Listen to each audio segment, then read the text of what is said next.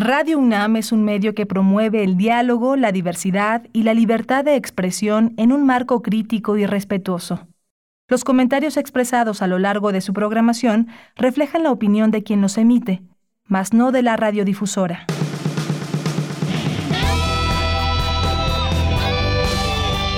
Prisma RU.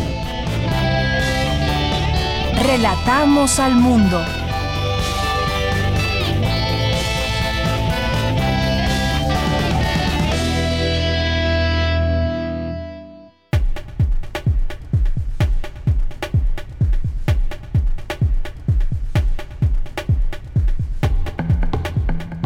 Hola, ¿qué tal? Muy buenas tardes a todos ustedes que nos escuchan a través del 96.1 de FM y a través del www.radio.unam.mx. Este lunes 15 de julio pues seguimos con estos programas grabados donde les traemos pues la información más relevante, entrevistas, notas más destacadas de este primer semestre de Prisma RU. Soy Virginia Sánchez y en nombre de mi compañera Deyanira Morán, titular de este espacio, les damos la más cordial bienvenida. Relatamos al mundo. Relatamos al mundo.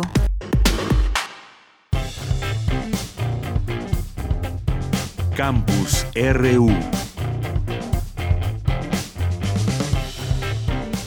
Comenzamos con nuestro campus RU y mi compañera Dulce García, quien nos habla sobre que organizaciones por la defensa de los pueblos indígenas cuestionan la manera en que se estipulan las normas de los megaproyectos.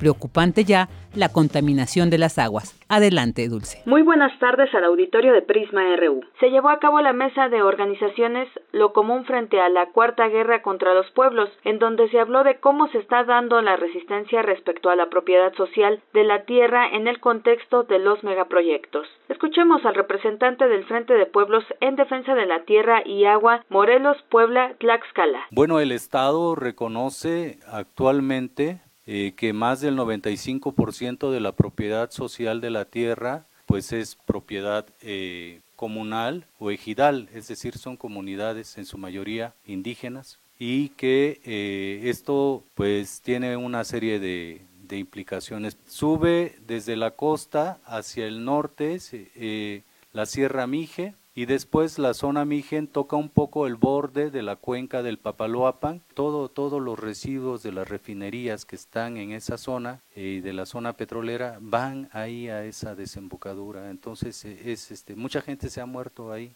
por inhalar aguas sulfurosas, por inhalar muchas, o sea, hay una mortandad muy grande por enfermedades que, que son consecuencia de la contaminación de estas aguas. Pero bueno, el Estado eh, promete más desarrollo y van a abrir una refinería más en esas cuencas, en esa zona eh, hídrica tan importante para nuestro país. En el Centro de Investigaciones sobre América Latina y el Caribe se cuestionó el proyecto integral Morelos, pues según refirió la representante del Frente de Pueblos en Defensa de la Tierra y Agua, Morelos Puebla Tlaxcala, hay 60 pueblos afectados por el gasoducto que integra dicho proyecto, más otros 20 afectados también por el acueducto y la termoeléctrica que forman parte del mismo proyecto. En total son más de ochenta y tantos pueblos afectados.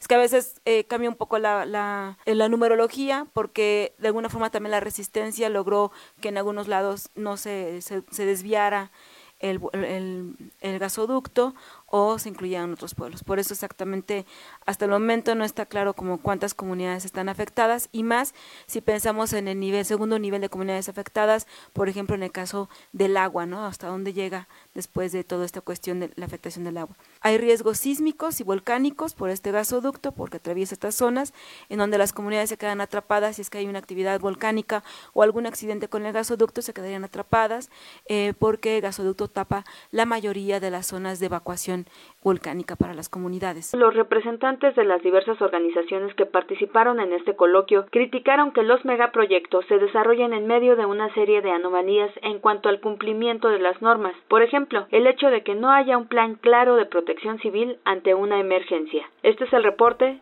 Muy buenas tardes.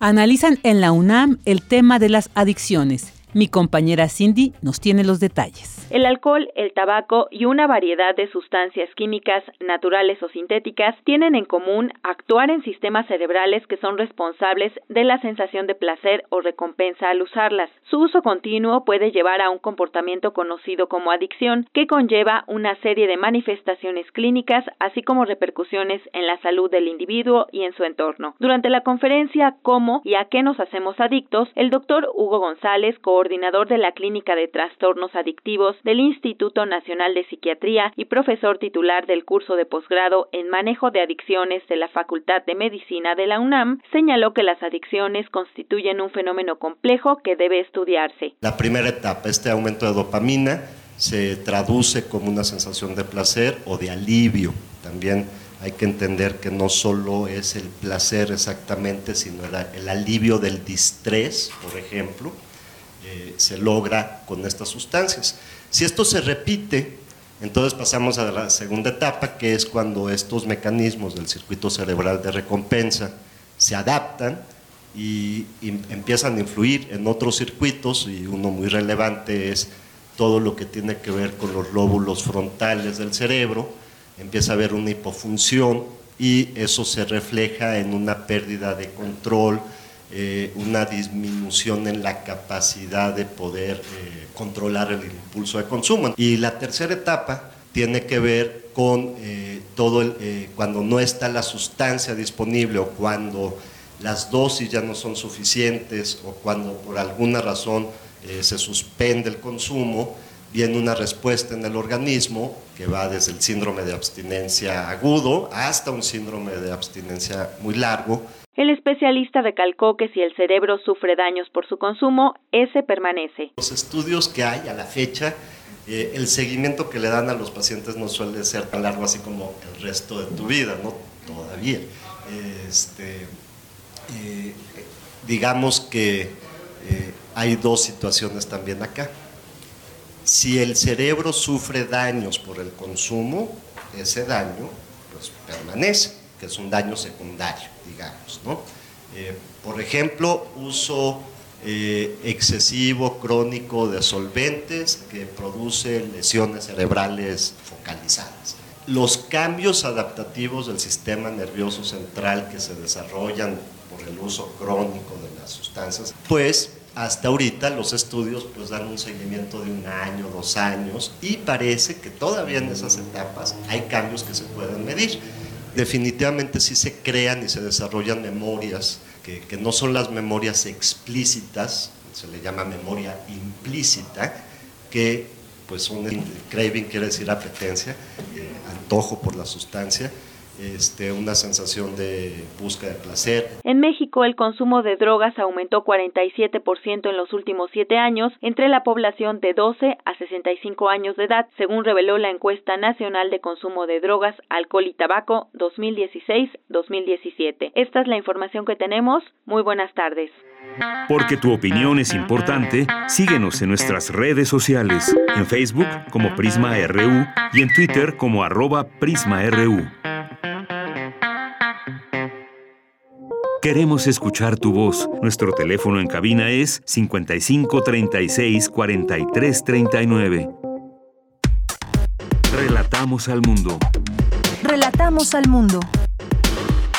Y hoy iniciamos nuestras entrevistas realizadas durante este primer semestre del año en Prisma RU con Alejandra Corona, quien nos habló sobre su investigación sobre los huérfanos digitales, término que adjudicó a los niños que son ignorados por sus padres al mantener su vista en un dispositivo móvil.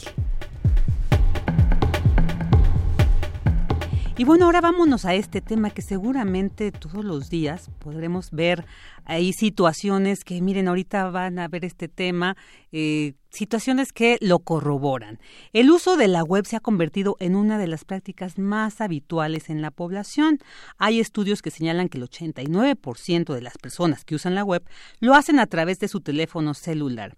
Esto ha generado un problema que lamentablemente alcanza al sector de las y los pequeños. ¿Por qué? Pues porque hay una reacción, hay un descuido de ellos y podría eh, generar lo que es la orfandad infantil. ¿De qué se trata este problema? ¿Cómo es que está afectando al sector infantil?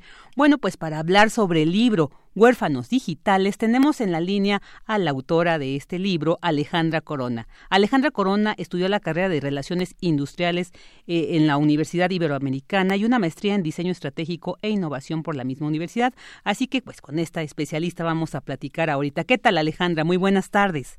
Hola Virginia, buenas tardes. Muchas gracias por acompañarnos. Un tema muy interesante que, como decía, todos los días seguramente tenemos ahí elementos para estar eh, incorporándolos a este estudio que haces. ¿Cómo surge esta inquietud por abordar esta situación ya casi normalizada en nuestra sociedad, Alejandra?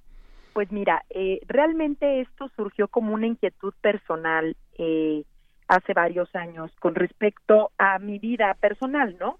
Este, entre mi hija mayor y mi hijo menor hay 14 años de diferencia y la grande empezó a hablar muy chica a los nueve meses, yo pensé que era normal y posteriormente el chiquito tenía un año y medio y no y no tenía esa misma adicción. La gente me decía, no, es que le traducen, es que esto, el otro, pero yo sabía dentro de mí que algo estaba haciendo diferente. Cuando empiezo la maestría, eh, encuentro varias aristas que me dicen, plantea la hipótesis y vamos a investigar este, este fenómeno. Y es así, Virginia, como empiezo este recorrido y pues tengo a bien corroborar la hipótesis y de ahí surge este libro, donde efectivamente ya estamos presentando los padres y madres de familia rasgos de adicción al teléfono inteligente y se está afectando eh, de manera directa la autoestima y la emocionalidad de los niños, principalmente de 0 a 12 años. Y es que yo creo que uno de los problemas no es precisamente el uso, ¿no? sino el tiempo, ¿no? El tiempo que empleamos y creo que es uno de los elementos que refleja en tu libro. Podríamos abordar un poco más en esta práctica, digamos, un poco desbordada y que ya está, como tú lo señalas en tu libro, ya está generando un problema, pues hasta en, en, diversas dimensiones en los pequeños. ¿Nos puedes platicar más sobre esta, estos efectos, por favor? Mira, sí, sí el, tiempo que pasamos en el teléfono, pero también el número de veces que interrumpimos la convivencia con nuestros hijos para atender el teléfono. El 89% de los mexicanos nos conectamos a Internet por medio de un celular. Y 8 horas 12 minutos es el tiempo promedio que pasamos conectados a Internet. Entonces, si, si ponemos todas estas condiciones juntas, nos damos cuenta que es una cantidad de tiempo muy alta porque el teléfono inteligente es nuestra casa móvil, es esa combinación entre lo deseado y lo necesario. Entonces, tenemos muchos pretextos para utilizarlo frecuentemente y pues nueve de cada diez padres eh, están interrumpiendo convivencia, pláticas, juegos más de tres veces al día con sus hijos. Entonces es un es un número que ya tenemos que poner atención generalmente se está volteando a ver mucho el fenómeno del uso de los niños de gadgets, de devices, del teléfono mismo, y no nos estamos volteando a ver a nosotros. Lo que principalmente noté, Virginia, es la falta de conciencia de los padres y madres de familia de esta práctica. Entonces, tenemos que hacer una conciencia porque hay muchas formas de, de todavía retomar el tema y darle una solución estratégica. Claro, y, como también eh, eh, creo eh, aparece en tu libro, pues entender que de hasta los 12 años los, los niños y las niñas pues están en un desarrollo tanto emocional, cognitivo, social y que como tú señalas, el no darles esta atención pues obviamente va a tener repercusiones. O sea, nueve de cada diez padres, familias que tienen este problema, está hablándose pues ya de una problemática que efectivamente hay que atender. Y Alejandra, además, algo muy importante que también he observado, que a veces hasta como para, digamos, mantener esta práctica, hay hasta celulares para los niños, hasta los pequeños, ¿no? Como para entretenerlos, digamos que los incorporan a esta a este mal hábito, además como para también eh, a ellos distraerlos y creo que esto también es una situación que hay que atender. Sí, es correcto. Mira, finalmente eh, muchas veces recurrimos a muchas cosas para poder como padres utilizar nuestro teléfono inteligente. Por ejemplo, el mexicano revisa en promedio su teléfono 150 veces al día. Entonces, si tú tienes ocupado a, a tu chiquito, que también para el chiquito, que ya no está tan chiquito, digamos a partir de los siete años, el teléfono celular se vuelve un artículo aspiracional. Es algo que ellos ven como wow, ¿no? Porque para ellos es la imagen que tú les estás enseñando de la forma de interrelacionarte con el mundo. Entonces dicen, el día que yo tenga uno, lo voy a poder hacer también. Entonces, los padres y madres de familia recurrimos a muchas cosas para poder satisfacer esta mm, gran necesidad que tenemos de estar pendientes del teléfono, sobre todo las madres. Eh, está comprobado que la mayor adicción al teléfono inteligente se está presentando en madres latinoamericanas, eh, jóvenes, este, y finalmente cualquier cosa que nos permite estar pendientes de nuestro teléfono se está recurriendo a ello. Eh, aunque todavía no es una patología como tal, ya existen los síntomas de adicción al teléfono y pues estamos cayendo en, en prácticamente todos ellos. Y eh, mientras tanto, los niños, que ya vamos a ver las primeras generaciones, van a presentar todos estos problemas propios de la adolescencia, más esta, esta afección de la cual los psicólogos en sus consultorios están reportando quejas de los niños y de los adolescentes desde, desde el 2014. Entonces, sí tenemos que poner atención al fenómeno de manera inmediata. Alejandra, quisiera preguntarte precisamente bueno, la riqueza de esta de esta investigación que has hecho y que bueno, ahora ahora nos presentas con este este libro de huérfanos digitales, un poco la metodología que finalmente pues la metodología es la que nos brinda pues esos elementos que enriquecen la investigación y la que pues la legitima. ¿Nos podrías platicar un poquito cómo fue esta metodología que utilizaste para este estudio? Claro que sí. Mira, es un estudio que se llevó dos años de investigación. Eh, aunque empezó en el 2016, todo, prácticamente todos los datos están actualizados al 2018. La metodología fue etnografía cualitativa y cuantitativa.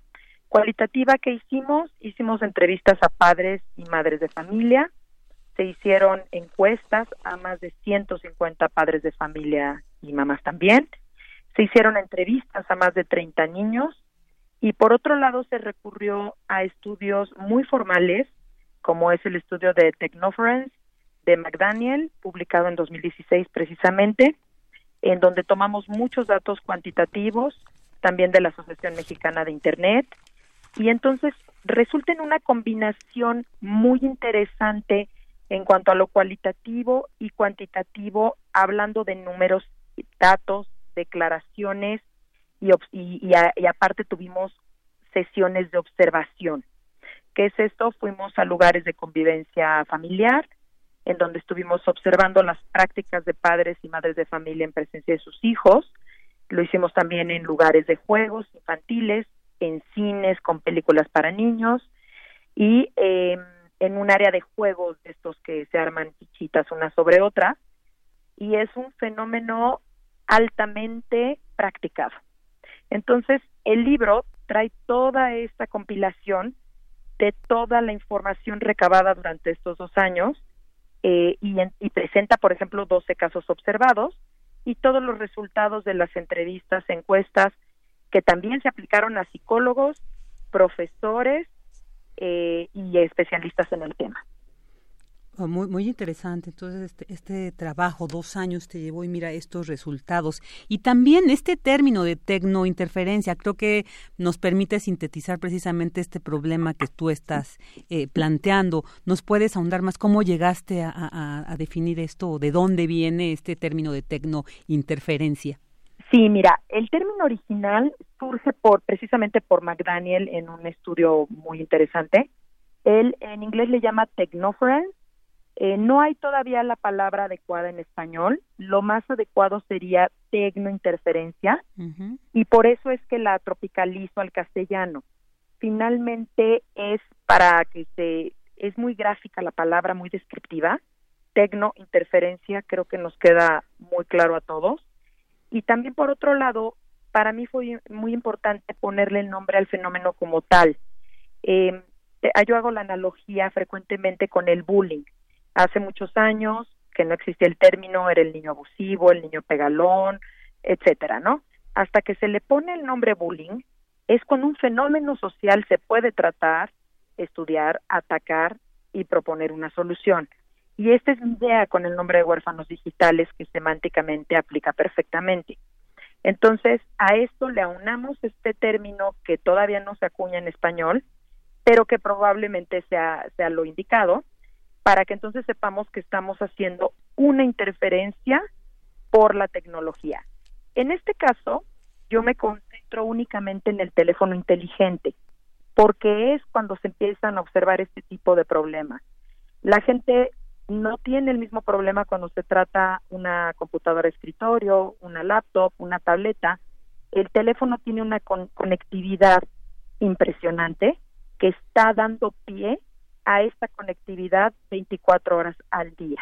Claro, claro, la facilidad de su portación, ¿no? esta portabilidad, por supuesto, que, que, genera este problema. Y bueno, algo muy interesante también es que no solamente, digamos, reflejas, ahí analizas este problema, sino que también dices, pues hay que ver soluciones, ¿no? ¿Cómo vamos a abordar esto? Y creo que también esto lo podemos encontrar en Huérfanos Digitales.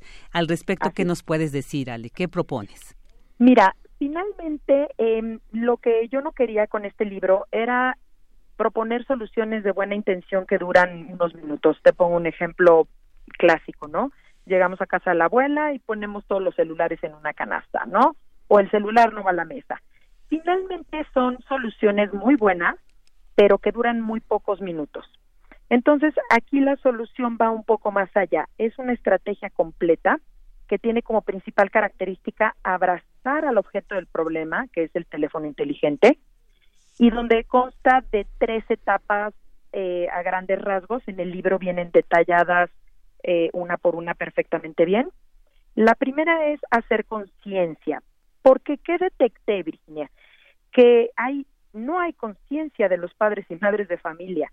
Cuando empiezo a hacer las entrevistas, cuando doy las conferencias, me doy cuenta de las caras y la reacción de, de los padres y madres de familia de decir, claro, es algo que no he notado y que estoy haciendo. Una vez que estamos conscientes del problema, el cual puede ser gracias a estos espacios en medios de comunicación, el libro viene muy bien explicado, o en las conferencias que se dan en escuelas, instituciones, universidades, organizaciones, el paso siguiente es eh, hacer un, una especie de establecimiento de objetivos eh, alcanzables, medibles, con límite de tiempo. Puede ser con ayuda de un coach en sesiones muy cortas, donde uno se ponga estos objetivos, aunado a una mm, agenda en donde yo establezco actividades que no quiero llevar a cabo y las que sí quiero llevar a cabo con mis hijos, porque se comprobó que cuando los padres y madres de familia hacemos actividades que detestamos, tomamos el teléfono como una vía de escape. Entonces es buscar la forma de que las cosas que uno disfruta las pueda adecuar a hacer actividades con tus hijos.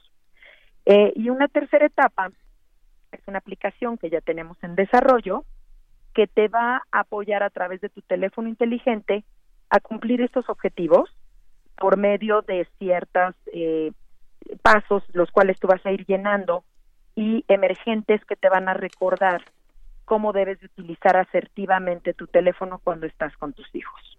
Entonces, a grandes rasgos, es una gran luz de solución estratégica y transformacional, no son solo buenas intenciones, y donde el padre o madre de familia se puede establecer objetivos reales. Claro, no, pues muy muy importante. Yo creo que vamos a tener que de todos, no no creo que haya alguien que diga no, yo yo soy la excepción. Creo que efectivamente este estudio y este porcentaje que tú nos señalabas, pues quiere decir que todos seguramente formamos parte de este problema y que pues es necesario atenderlo, sobre todo pues por el bien de los niños y las niñas que pues están en formación y es importante pues ahorita identificar este problema que está generando y que pues en un futuro podría repercutir severamente. ¿Dónde encontramos el libro? Este, claro que sí, mira, tenemos nuestra página de Facebook, nos llamamos Huérfanos Digitales, HD, si no lo encuentran como primera opción, pero es Huérfanos Digitales. Ahí tenemos el botón de comprar, lo, uno, lo único que hay que hacer es presionar y automáticamente se hace la compra de forma segura, amigable y llega a la puerta del domicilio de quien lo solicite con toda seguridad a un bajo costo y de manera muy oportuna. También tenemos Instagram, nos llamamos arroba huérfanos digitales HD, pero en donde está el botón de compra es en la portada de nuestra página de Facebook. Perfecto, Alejandra. Pues ahí creo que es un material imprescindible para analizar qué está pasando y además ahí observar y aplicar estas propuestas que tú nos señalas. Alejandra Corona, pues muchas gracias por esta entrevista, por este material, por esta investigación que seguramente pues nos va a brindar una nueva perspectiva en estos temas. Muchas gracias. Buenas tardes. Al contrario, muchísimas gracias. Hasta luego. Hasta luego. Buenas tardes. Alejandra Corona, autora del libro Huérfanos Digitales. Vámonos a un corte. Queremos escuchar tu voz. Nuestro teléfono en cabina es 55 36 43 39. Porque tu opinión es importante, síguenos en nuestras redes sociales, en Facebook como Prisma RU y en Twitter como arroba PrismaRU.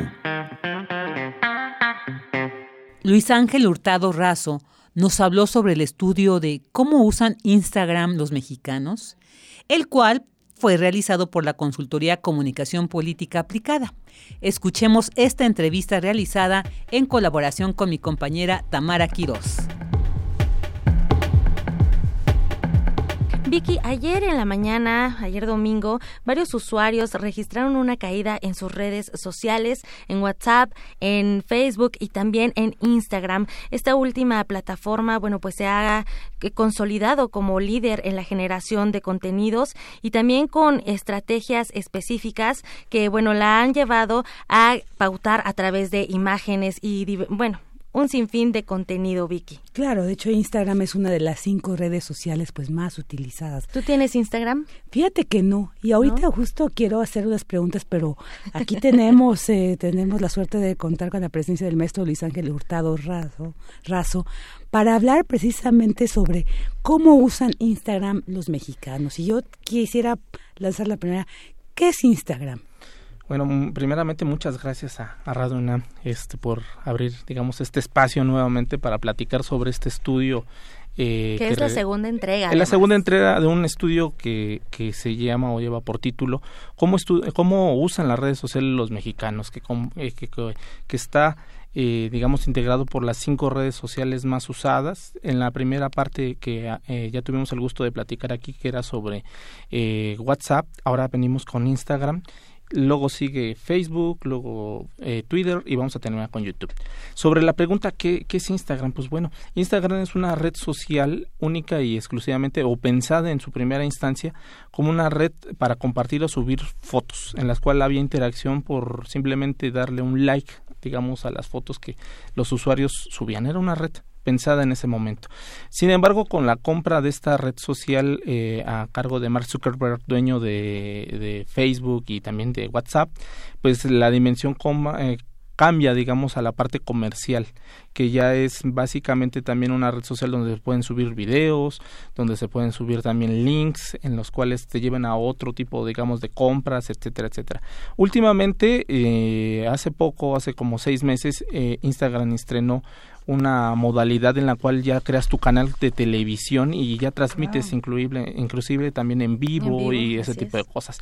Eh, para resumir entonces, ¿qué es Instagram? Pues es una red social en la cual pues ahora la, la interacción es única y exclusivamente con imágenes, ya sea fijas o también en movimiento. Perfecto. Muy bien. De hecho, eh, bueno, yo recuerdo cuando empecé a usar Instagram, porque yo sí lo uso, eh, realmente como uno de los primeros motivos eran los filtros. Eh, como persona de pie, te tomabas una foto, le ponías un filtro y como bien lo mencionabas, eh, tenías un, un, like, un corazón y eso bastaba. Pero ahora, bueno, las estrategias han cambiado. ¿Y cómo usamos los mexicanos esta, esta red social que nos mencionabas fuera del aire no se consideraba como tal? Sí, eh, básicamente la, la, digamos las, las ventajas y el crecimiento que ha tenido esta red social, principalmente en los últimos años, es una red social que se ha posicionado eh, básicamente en los jóvenes. Estamos hablando de según los datos que recabamos a partir de este estudio en comunicación política aplicada, eh, que la generación, digamos, centennial, porque es una generación que es la que está más presente, digamos, en el uso de Instagram, que es de los 14 a los 20 años aproximadamente, pues le agrada mucho esta modalidad de, de interacción en la cual subes imágenes y puedes tener desde comentarios, puedes tener likes e inclusive eh, ya hay algunas eh, apps que la misma red social te permite para retuitear o recompartir con otras personas y dándole el crédito, digamos, a, esta parte. ¿Cómo lo utilizamos? Pues bueno, esa pregunta la, la hicimos básicamente ¿Qué uso le damos a, la, a esta red social? Y básicamente encontramos que eh, el 70% de los encuestados o de los entrevistados lo usa para compartir fotos suyas. ¿Qué quiere decir? Fotos en las cuales aparece, ya sea, eh, pues en una entrevista puede ser este el caso, en el trabajo, en sus vacaciones, con sus amigos, etcétera. La segunda, digamos, opción más usada o que más utilizan los mexicanos es compartir selfies somos eh, muy proclives a esta modalidad. De hecho, lo decías ahorita, cuando surge esta red social se le daba mucho peso, digamos, a los filtros, precisamente los filtros de selfies, que eran básicamente como tú permitías cómo, cómo salir mejor en estas imágenes, ¿no? La tercera opción es que comparten eh, fotos de sus viajes tenemos ahí el 46% también de los entrevistados que, que dijeron, no, sí, el, eh, nos interesa y, compartimos nuestras experiencias en nuestros eh, lugares que visitamos frecuentemente. Otro es comparten fotos con sus amigos, también es otra de las grandes modalidades que tiene eh, esta red social y de la que hacemos uso y posteriormente tienen comparten fotos de eventos. Ahorita eh, decíamos que bueno, pues ya se atraviesan digamos las vacaciones de Semana Santa, pues va a estar esta red social pues a todo lo que da compartiendo imágenes de sus viajes, compartiendo imágenes de sus eh, eh, viajes o reuniones con sus amigos o también sobre los eventos que frecuentan, porque también en estas fechas es muy posible los conciertos, la, la, la pues, exposiciones, etcétera, etcétera, etcétera. Así es, maestro Luis Ángel bueno, eh, eh, hemos hablado de esta red social eh, de una forma particular, ¿no? ¿Qué es lo que hace un individuo? ¿Cómo, cómo interactúa con la plataforma?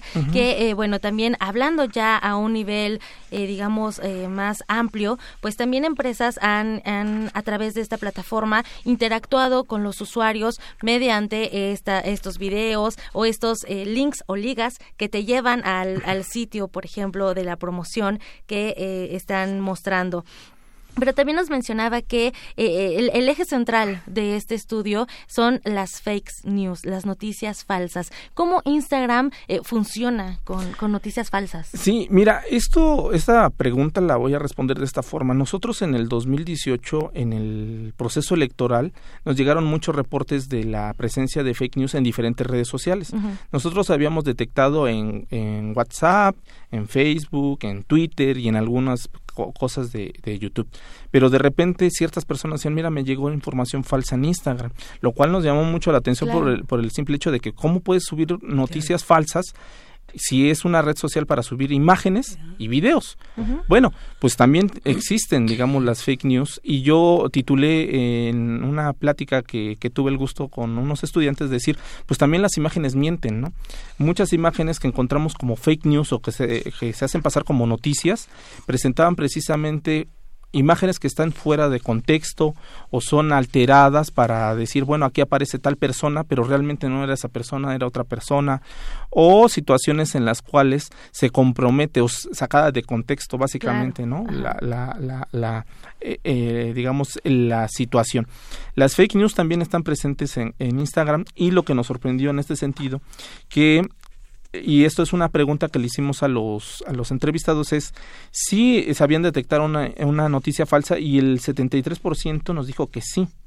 Pero también el 91% de los encuestados dicen que habían encontrado o les había llegado información falsa en esta red social. O sea, sí habían recibido información falsa.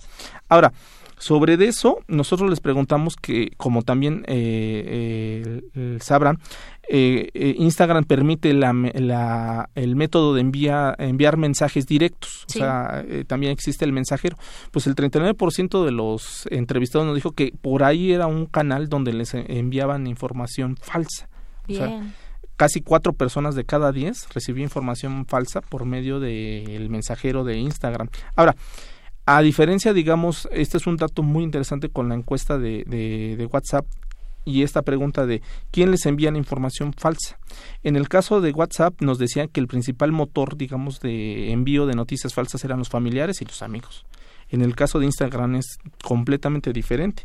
El 51% decía o, nos respondieron que eran personas desconocidas que les enviaban. O sea, desde ahí ya estamos hablando que la modalidad de envío de noticias falsas no parte del círculo cercano de, de las personas que tienen la cuenta, digamos, de, de Instagram. Otro porcentaje también era el que el 15% era enviado por amigos y en el tercer lugar los familiares, completamente diferente en el caso de, de WhatsApp, que el principal motor era los, la familia, luego los amigos y muy, muy, muy, muy abajo los desconocidos. A mí me llama mucho la atención, maestro Luis Ángel Hurtado, que, bueno, estas cifras que nos presenta son, son cifras eh, determinantes también y me impresiona que cuatro de cada diez, por ejemplo, en una plataforma que aparentemente no tiene tanto uso, bueno, o, o, eso creemos, pero a través de este estudio, bueno, eh, el panorama se abre completamente. Por supuesto, según datos del Instituto Federal de Telecomunicaciones, Instagram es la red social que más ha crecido en los últimos cinco años. O sea, es, el crecimiento ha sido gradual y sigue creciendo. Ahora, en el estudio del año pasado que hace el Instituto, bueno, el INEGI, eh, nos decía que la segunda red más usada después de, de Facebook era Instagram. O sea, se colocó eh, ya en el segundo lugar, a la par, casi a la par de, de, Facebook. Después de ahí seguía WhatsApp, posteriormente seguía YouTube y eh, en la quinta posición estaba lo que era eh, Twitter.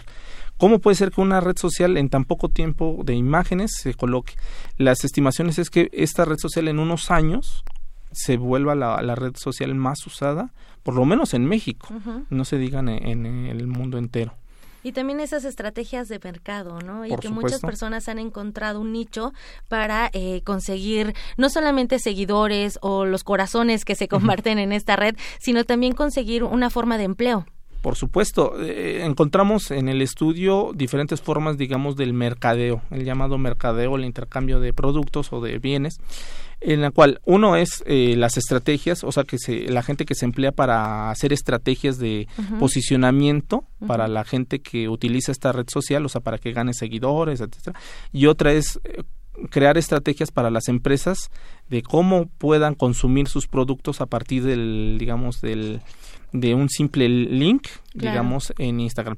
Hace dos semanas, eh, Mark Zuckerberg anunciaba que ya iba a permitir en Instagram la compra directa en, de productos desde la plataforma de Instagram. O sea, está viendo que el, el mercado de compras en, en, Instagram es, está creciendo sumamente rápido y está llegando a muchas más personas que inclusive Facebook. Así es, de hecho también eh, vemos, basta meterse a la aplicación y ver blogueros o videoblogueros, que bueno, próximamente en este espacio también va a hablar de YouTube, eh, cómo hacen pequeños videos, porque realmente tú cuando subes un video a Instagram no dura más de dos minutos a veces. Entonces hacen pequeñas historias para compartir reseñas de lo que sea, tanto de productos eh, o igual también de, no sé, de lectura, de libros. También depende a quién sigas tú, ¿no? Entonces también vemos justo ese crecimiento a través de, de una plataforma que además es de descarga gratuita. Por supuesto, o sea, eh, lo que ahora con respecto a los videos, lo que caracteriza, eh, caracteriza principalmente a Instagram es estos mi videos, en el cual ya no, si tú quieres ver un video largo, pues para eso está YouTube. Así es. O si quieres ver un video medianamente largo, pues eh, para eso está Facebook. No, Instagram es, lo más que te permite son de 10 a 15 minutos y eso tienes que crear una cuenta para un canal, pero por lo regular vemos videos de escasos segundos. Así es. O videos de un minuto, pero pero que tienen un impacto impresionante. En ese sentido, pues estamos viendo que las mecánicas de comunicación en esta parte, con esta red social, son completamente diferentes a las de otras redes sociales. Y el impacto es impresionante. Y que incluso también muchos son migrados, ¿no? De otra plataforma eh, que ya no existe, que es Vine, donde también compartían estos videos eh, cortitos. Bueno, pues emigraron también a Instagram. Entonces yo creo que también, bueno, ahí es parte de este crecimiento de esta plataforma. ¿Dónde podemos consultar esta encuesta que ustedes realizaron? Para saber cómo usamos los mexicanos las redes sociales, segunda entrega Instagram. Bueno, en este caso eh, pueden consultarlo en las redes sociales de Comunicación Política Aplicada o también entrar directamente a la página que es comunicacionpoliticaaplicada.com y ahí están los dos estudios que llevamos hasta ahorita, que es el de WhatsApp, el de Instagram. Muy próximamente, en unos días ya estaremos dando los resultados sobre cómo utilizamos los mexicanos Facebook. Me llama la atención cómo lo utilizamos. Claro, y también pues de, poner atención a estos resultados para que no solamente se quede como un estudio, como un informe, sino que esto hacia dónde nos lleva, qué tenemos que hacer y bueno, por ejemplo, esta información de la de la esta situación de la información falsa, pues también tener como más eh, criterios, más elementos para no creerla, porque también hay un cuadro, ¿no? Donde usted mencionó hay quienes sí creen, ¿no? Por supuesto. creen. Entonces también para ir pues desactivando ¿no? estas formas de tergiversar precisamente esta la realidad no a través de información falsa y que a veces nos lleva a situaciones muy lamentables. Entonces pues qué importante estos estudios para también ir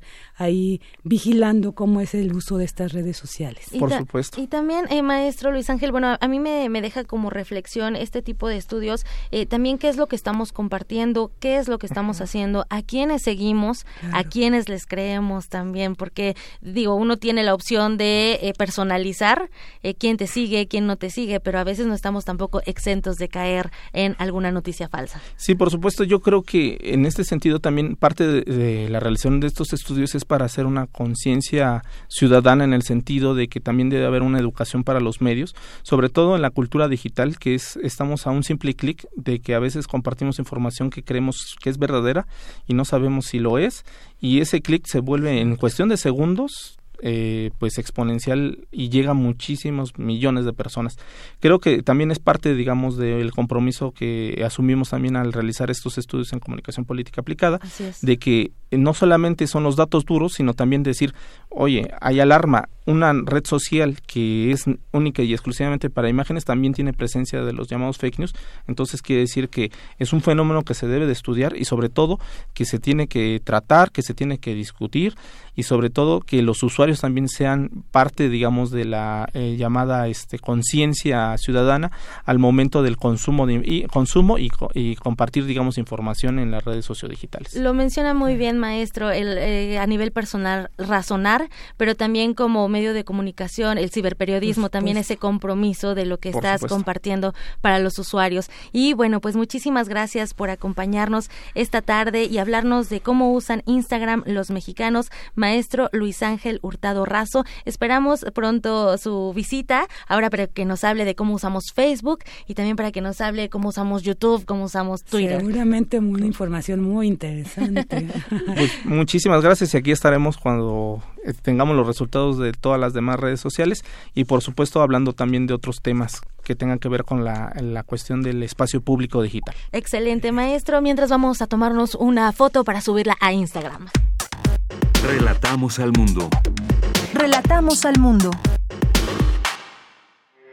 Porque tu opinión es importante, síguenos en nuestras redes sociales, en Facebook como Prisma RU y en Twitter como arroba PrismaRU.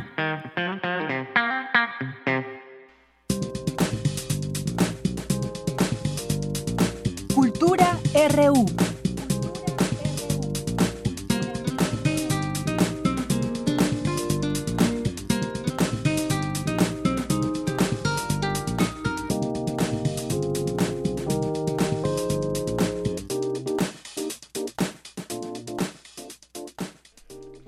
Una de la tarde con 47 minutos y como ustedes escucharon, ya estamos en la sección de cultura, pues que nuestra querida Tamara Quiroz lleva eh, a cabo, ¿no? Que realiza, pero que ahorita se encuentra ausente por sus merecidas vacaciones, pero que aquí mantenemos este espacio tan importante, pues para dar a conocer proyectos culturales como del que hoy vamos a hablar, Casa Tomada, que es un espacio cultural independiente, pues que busca formar una comunidad para el intercambio de ideas en un registro alternativo al circuito cultural de la Ciudad de México. Y para hablar sobre este proyecto se encuentra con nosotros Dora Navarrete. ¿Qué tal, Dora? Muy buenas tardes. Buenas tardes, mucho gusto. Pues cuéntanos de qué se trata todo este proyecto de Casa Tomada, cuándo surge, con qué objetivo. Sí, pues Casa Tomada surge en febrero del año pasado ya año pasado, y ya estamos por cumplir un año y surge con este objetivo de crear una oferta alternativa a la Ciudad de México, justo para promover espacios de educación para la creación literaria y las artes. Eh, uno de los socios es Nicolás Cabral, que es el director de La Tempestad, y junto con él y José María Camacho se unieron para crear este proyecto que pues ya vamos a cumplir un año y justo este enero comenzamos con nuevos cursos y talleres para las personas interesadas en la creación literaria, en la ortografía, en, comenzar a escribir y continuar con sus eh, intereses por la filosofía. Claro, ¿estos talleres van dirigidos a todo el público de toda edad o hay una especificidad para quienes la pueden tomar? Sí, pues van dirigidos a cualquier persona que quisiera comenzar a escribir o cualquier persona que tenga interés por las artes, pero en realidad es a cualquier persona de cualquier edad. Van, nuestro público va desde eh, personas de 15 años hasta 70, entonces sí, Qué importante. bastante abierto. Claro, porque yo creo que sí muchas personas necesitan justamente de estos espacios que tienen aptitudes, pero que a veces no encuentran este espacio donde desarrollarlas, donde ir aprendiendo y enriqueciéndolas. Entonces creo que Casa Tomada cumple con esta función y es muy interesante. Y bueno, ya casi un año entonces de que existe Casa Tomada. ¿Cuál ha sido la experiencia? ¿Qué es lo que se ha, podrían ya registrar en este primer año? ¿Cuál ha sido los frutos que Casa eh, Tomada ha tenido?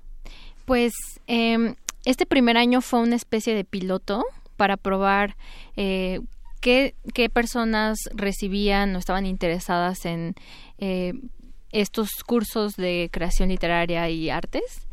Y fue bastante bueno porque en un año nos acercamos a editoriales, a escritores, escritoras, artistas, eh, revistas. Entonces, creo que en este primer año nos dimos a conocer bastante bien en el medio, para, sobre todo en el medio editorial, que es en donde más tenemos eh, incidencia.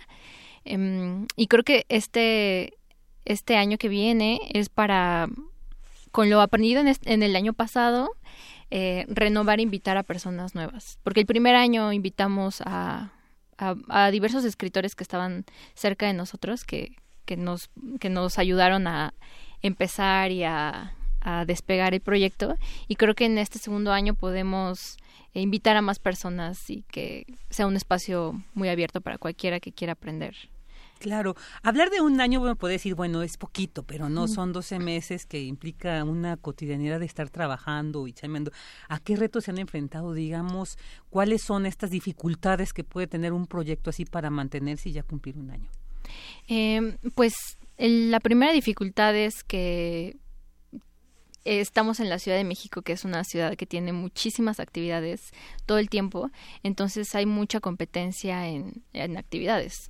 Por ejemplo, nosotros que nos dedicamos a los cursos y talleres, em, pues todo el mundo está dando cursos y talleres por cualquier cosa, pero nosotros eh, nos centramos en que, ok, si hay muchísimos cursos y talleres sobre eh, cómo escribir un cuento, nosotros queremos hacer un taller para escribir un cuento, pero que sea con las personas que están escribiendo cuento actualmente y que son muy importantes y admiramos su trabajo. No cualquier persona, así como, ah, mi primo da escribe cuentos y ya. Digamos escritores reconocidos. Sí, escritores reconocidos. ¿Y qué tal ha sido la respuesta de estos escritores que ustedes han llamado? O sea, ¿todos acceden a, compartir su experiencia con sus eh, talleristas? Pues sorprendentemente sí, porque em, como que se sienten muy atraídos por el espacio. En el momento que entran, las personas se sienten en casa y se sienten muy cómodas y quieren luego, luego ellos, de ellos sale la invitación como de, oye, quiero hacer cosas aquí, ¿cómo le hago? ¿Qué hacemos? Y nosotros, pues claro que sí.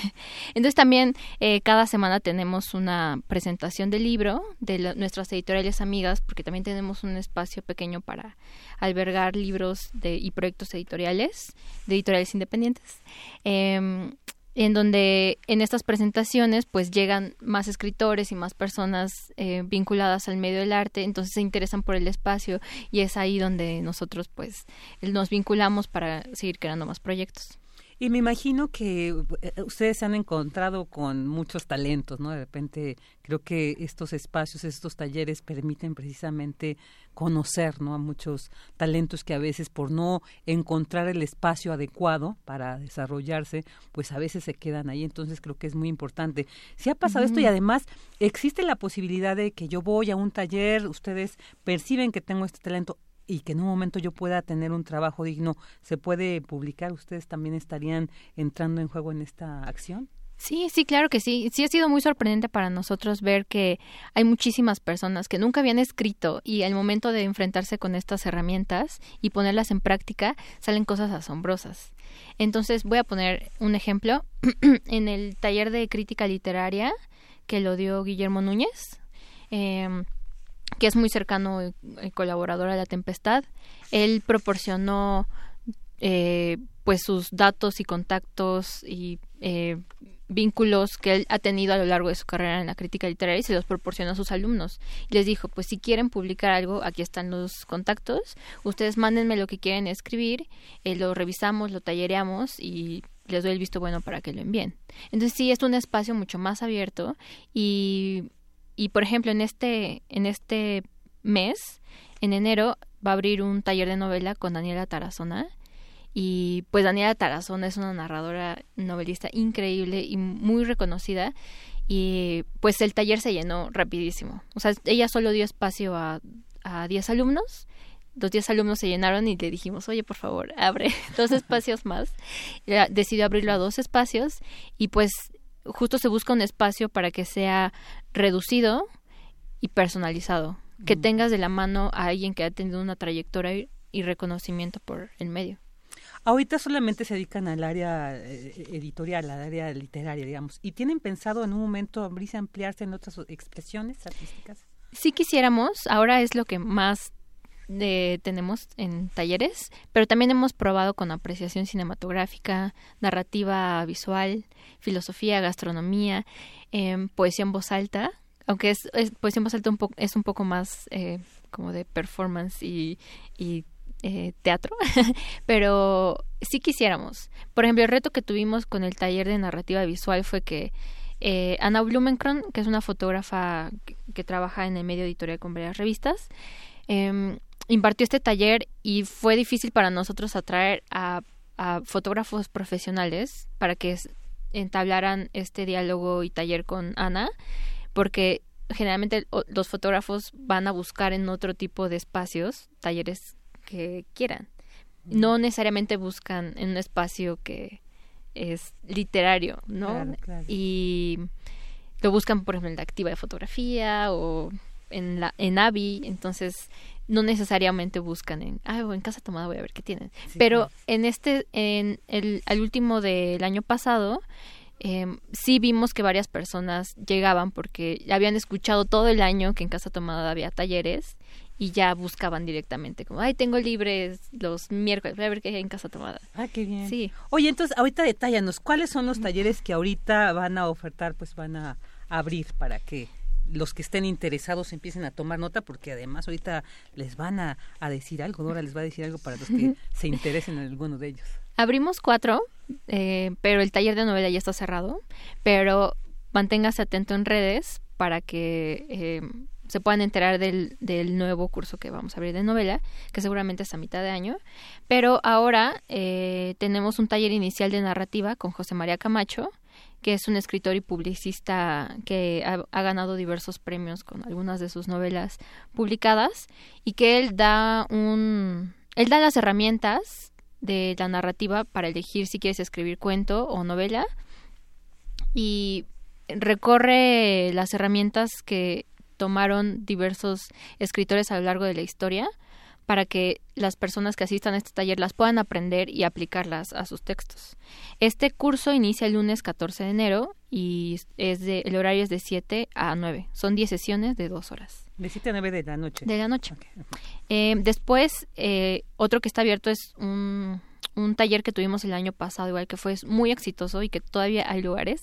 Es de ortografía y redacción con Paulina Chavira Paulina Chavira es, eh, forma parte del grupo de editores de, New York Times en español y es una activista por la ortografía y la redacción. En, redes la pueden encontrar como Ape Chavira y ella ha logrado que la camiseta de los jugadores de la selección mexicana lleven acento, entre otras cosas.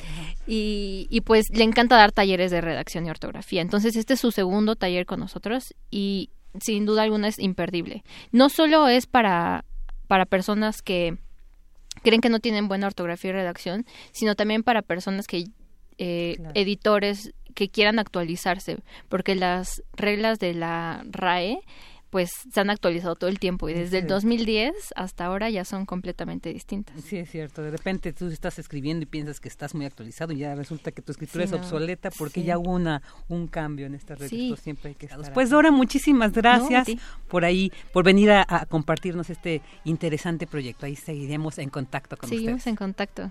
Muchas gracias. Gracias. Vamos a un corte.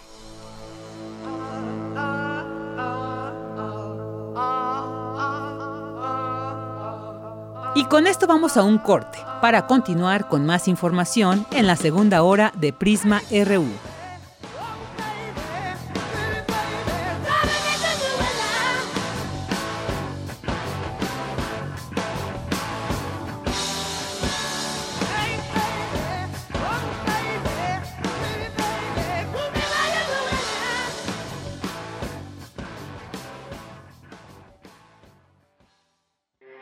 Porque tu opinión es importante, síguenos en nuestras redes sociales, en Facebook como Prisma RU y en Twitter como arroba PrismaRU.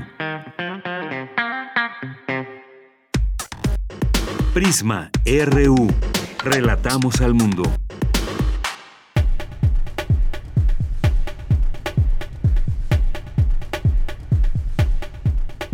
Ya estamos de regreso en la segunda hora de este espacio informativo y como todos los días mandamos saludos a todos nuestros radioescuchas que nos sintonizan en sus vacaciones por el 96.1 de FM y en www.radio.unam.mx. También les recordamos que nos pueden seguir en Facebook como Prisma RU y en Twitter como arroba Prisma. Bueno, ahora vamos a continuar con información destacada de la UNAM.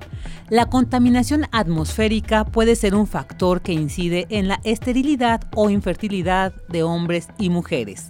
La información con mi compañera Cindy Pérez. Así lo advirtieron Patricia Bizarro Nevares y Teresa Furtol van der Goes, investigadoras de la Facultad de Medicina de la UNAM, quienes señalaron que hombres expuestos a la contaminación atmosférica de forma ocupacional o por ser residentes de urbes altamente contaminadas sufren alteraciones, por ejemplo, en la calidad del semen. Un problema importante son las partículas suspendidas ultrafinas que alcanzan el torrente sanguíneo a través de las vías respiratorias, hidrocarburos, metales, ozono, óxido de nitrógeno y azufre. Es Teresa Furtol van der Goes. Uno de los datos que se ha visto no solamente en el país, sino en otros países que es donde como que empezó la alarma, es el número de espermatozoides y la viabilidad o capacitación de los espermatozoides, que es el factor masculino, pues está, bajando notablemente, pues esto está afectando o va a afectar de alguna manera la capacidad reproductiva de los seres humanos. Y en las mujeres lo que se ha visto, pues por un lado tenemos el problema de esterilidad y por otro lado la infertilidad. Hay un factor que desde hace mucho tiempo ya se había mencionado, que es hábito tabaquí. Pero ya desde hace décadas se sabe que las mujeres que fuman tienen más problemas para concebir, los productos nacen más pequeños, tienen más problemas para mantener al producto. Las causas de infertilidad son múltiples y variadas. En mujeres, la endometriosis, alteraciones hormonales en las tubas uterinas, retraso en la edad de concepción e infecciones, entre otras. Habla Patricia Bizarro. Tanta contaminación afecta muchos sistemas y el hecho de que participa también en las vías reproductivas tan importante y a darle importancia a, a la relación que tiene la contaminación sobre los problemas reproductivos. La motilidad del espermatozoide se altera. Están ahí pero no se mueven en la manera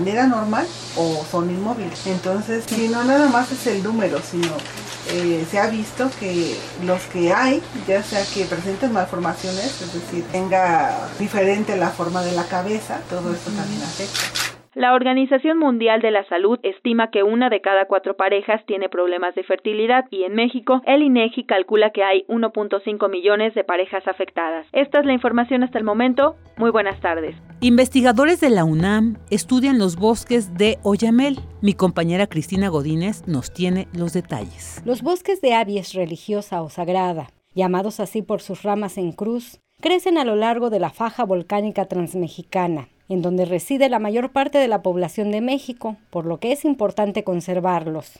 Los oyameles son una especie sensible a la contaminación, al cambio climático y a la tala irregular. De ahí que el proyecto Genómica Evolutiva de Oyameles Mexicanos esté enfocado a su estudio. Esto con el propósito de generar conocimiento que permita una reforestación y un manejo forestal más eficientes. Es Juan Pablo Jaramillo Correa, del Instituto de Ecología de la UNAM y responsable del proyecto. En donde hay oyameles hay agua. Si no hay agua, no hay oyameles. Si uno quita los oyameles, quita el agua. Y hay que, pues, eh, necesitamos agua todos en las ciudades para bañarnos, para tomar, para hacer necesidades, todo eso. Entonces, una de las maneras de asegurarnos que las reservas de agua se mantengan más o menos bien es conservar los bosques de oyamel. A nivel económico, los oyameles están, están entre las cinco primeras especies que más se utilizan como fuente de madera. Entonces hay eh, una fuerte demanda por eh, la madera del oyamel. Y la mayor parte de las poblaciones de la mariposa monarca que vienen a México a pasar el invierno se quedan de manera residente en el invierno en poblaciones de oyamel. Con esta investigación se busca que mediante métodos genómicos modernos extraer material genético de la mayor cantidad posible de árboles y poblaciones para decodificar su ADN y determinar cuáles variantes genéticas les permiten adaptarse a ciertas condiciones ambientales, como temperatura, precipitación y la presencia de hongos e insectos. A partir de esta información se busca crear modelos para identificar los individuos más aptos para la reforestación. Este trabajo se realiza sobre todo en comunidades aledañas al Nevado de Toluca, zona no exenta de la contaminación que dispersa el viento. Ahí se estudian plantas jóvenes de diferentes orígenes para crear dichos modelos. El universitario recomienda cortar los árboles lo menos posible, reforestar con las especies adecuadas a las condiciones locales y hacer un manejo forestal planificado. Y sobre todo, aprender que todos somos parte del bosque. Este es el reporte Buenas tardes.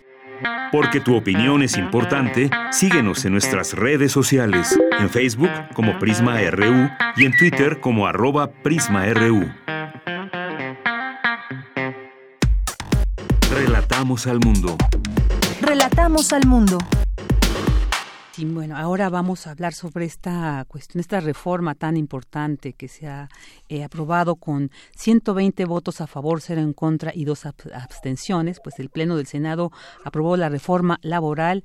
En lo general, los artículos no reservados del dictamen de la reforma relacionados con la justicia laboral y la libertad sindical.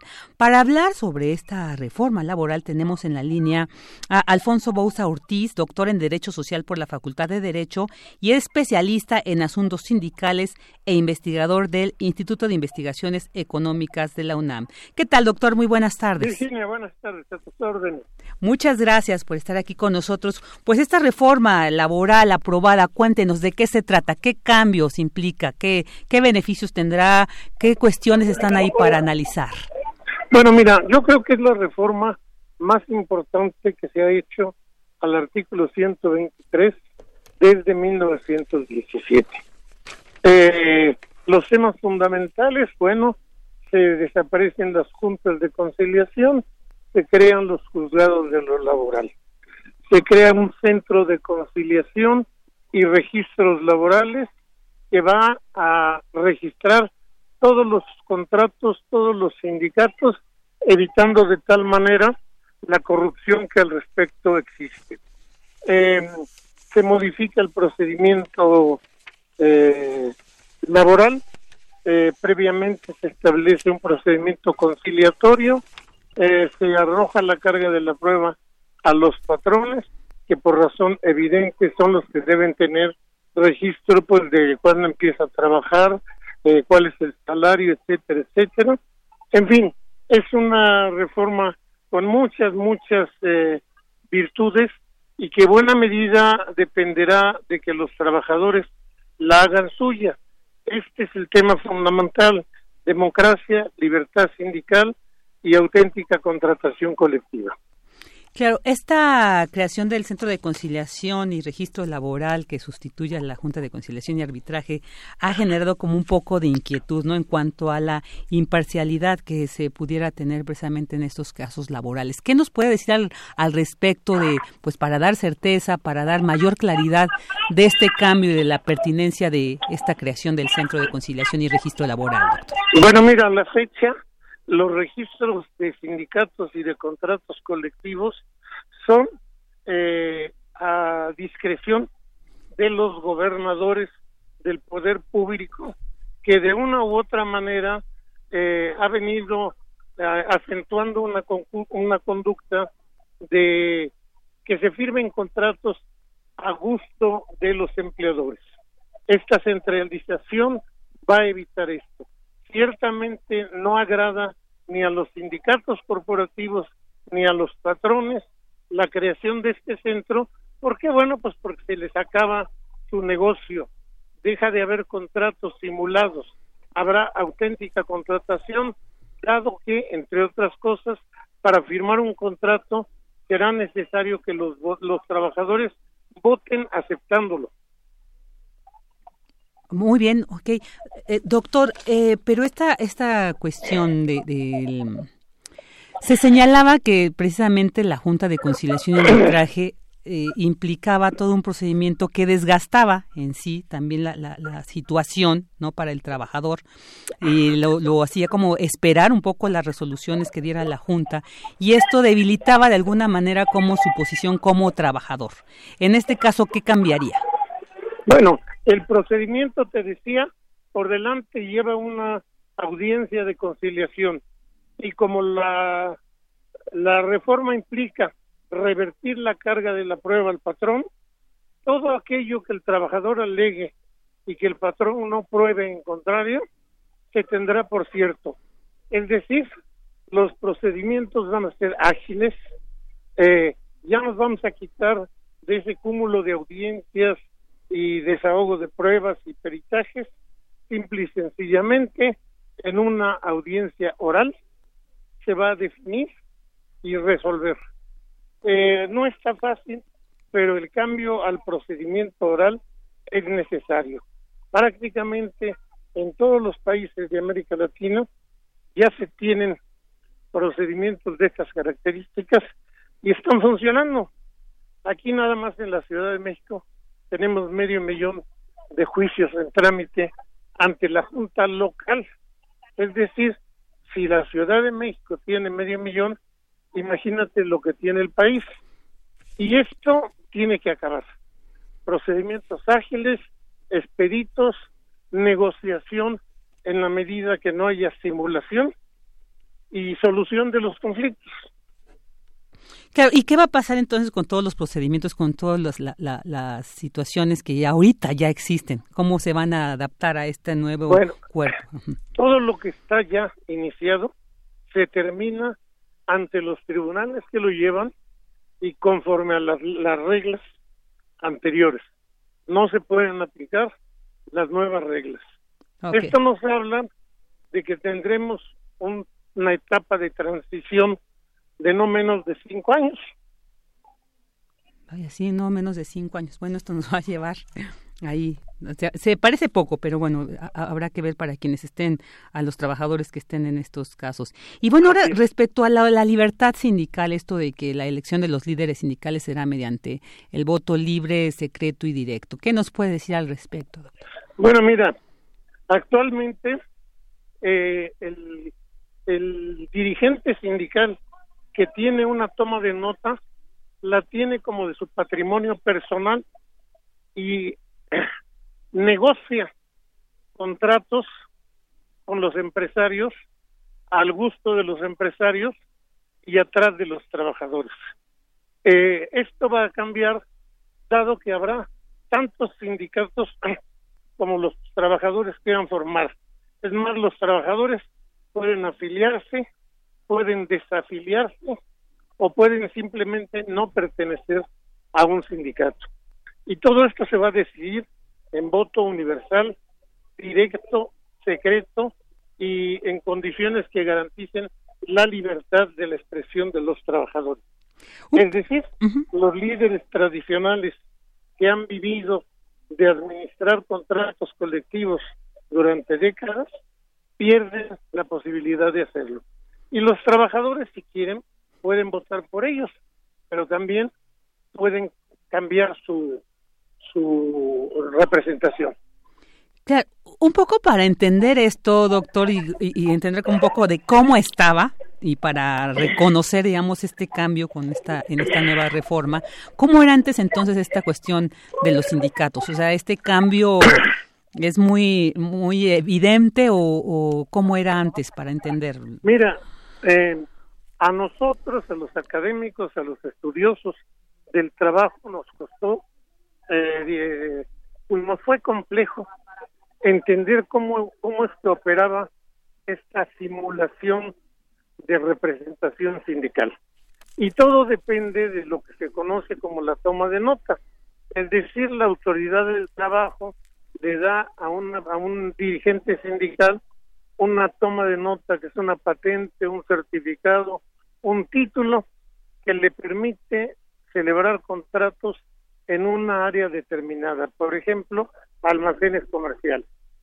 Ese dirigente utiliza para su beneficio personal la toma de nota, jamás contesta a los trabajadores e incluso eh, firma lo que el empresario le solicita sin ni siquiera, digamos, este, eh, llevar una elemental vida eh, con las organizaciones. Esto ha sido un negocio eh, redondo.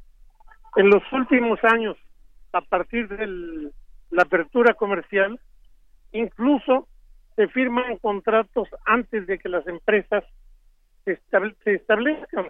Y esto es así, pues por la anuencia del gobierno inmediato anterior, que eh, invitaba a los empresarios a poner empresas en México bajo el supuesto de que aquí había paraísos laborales.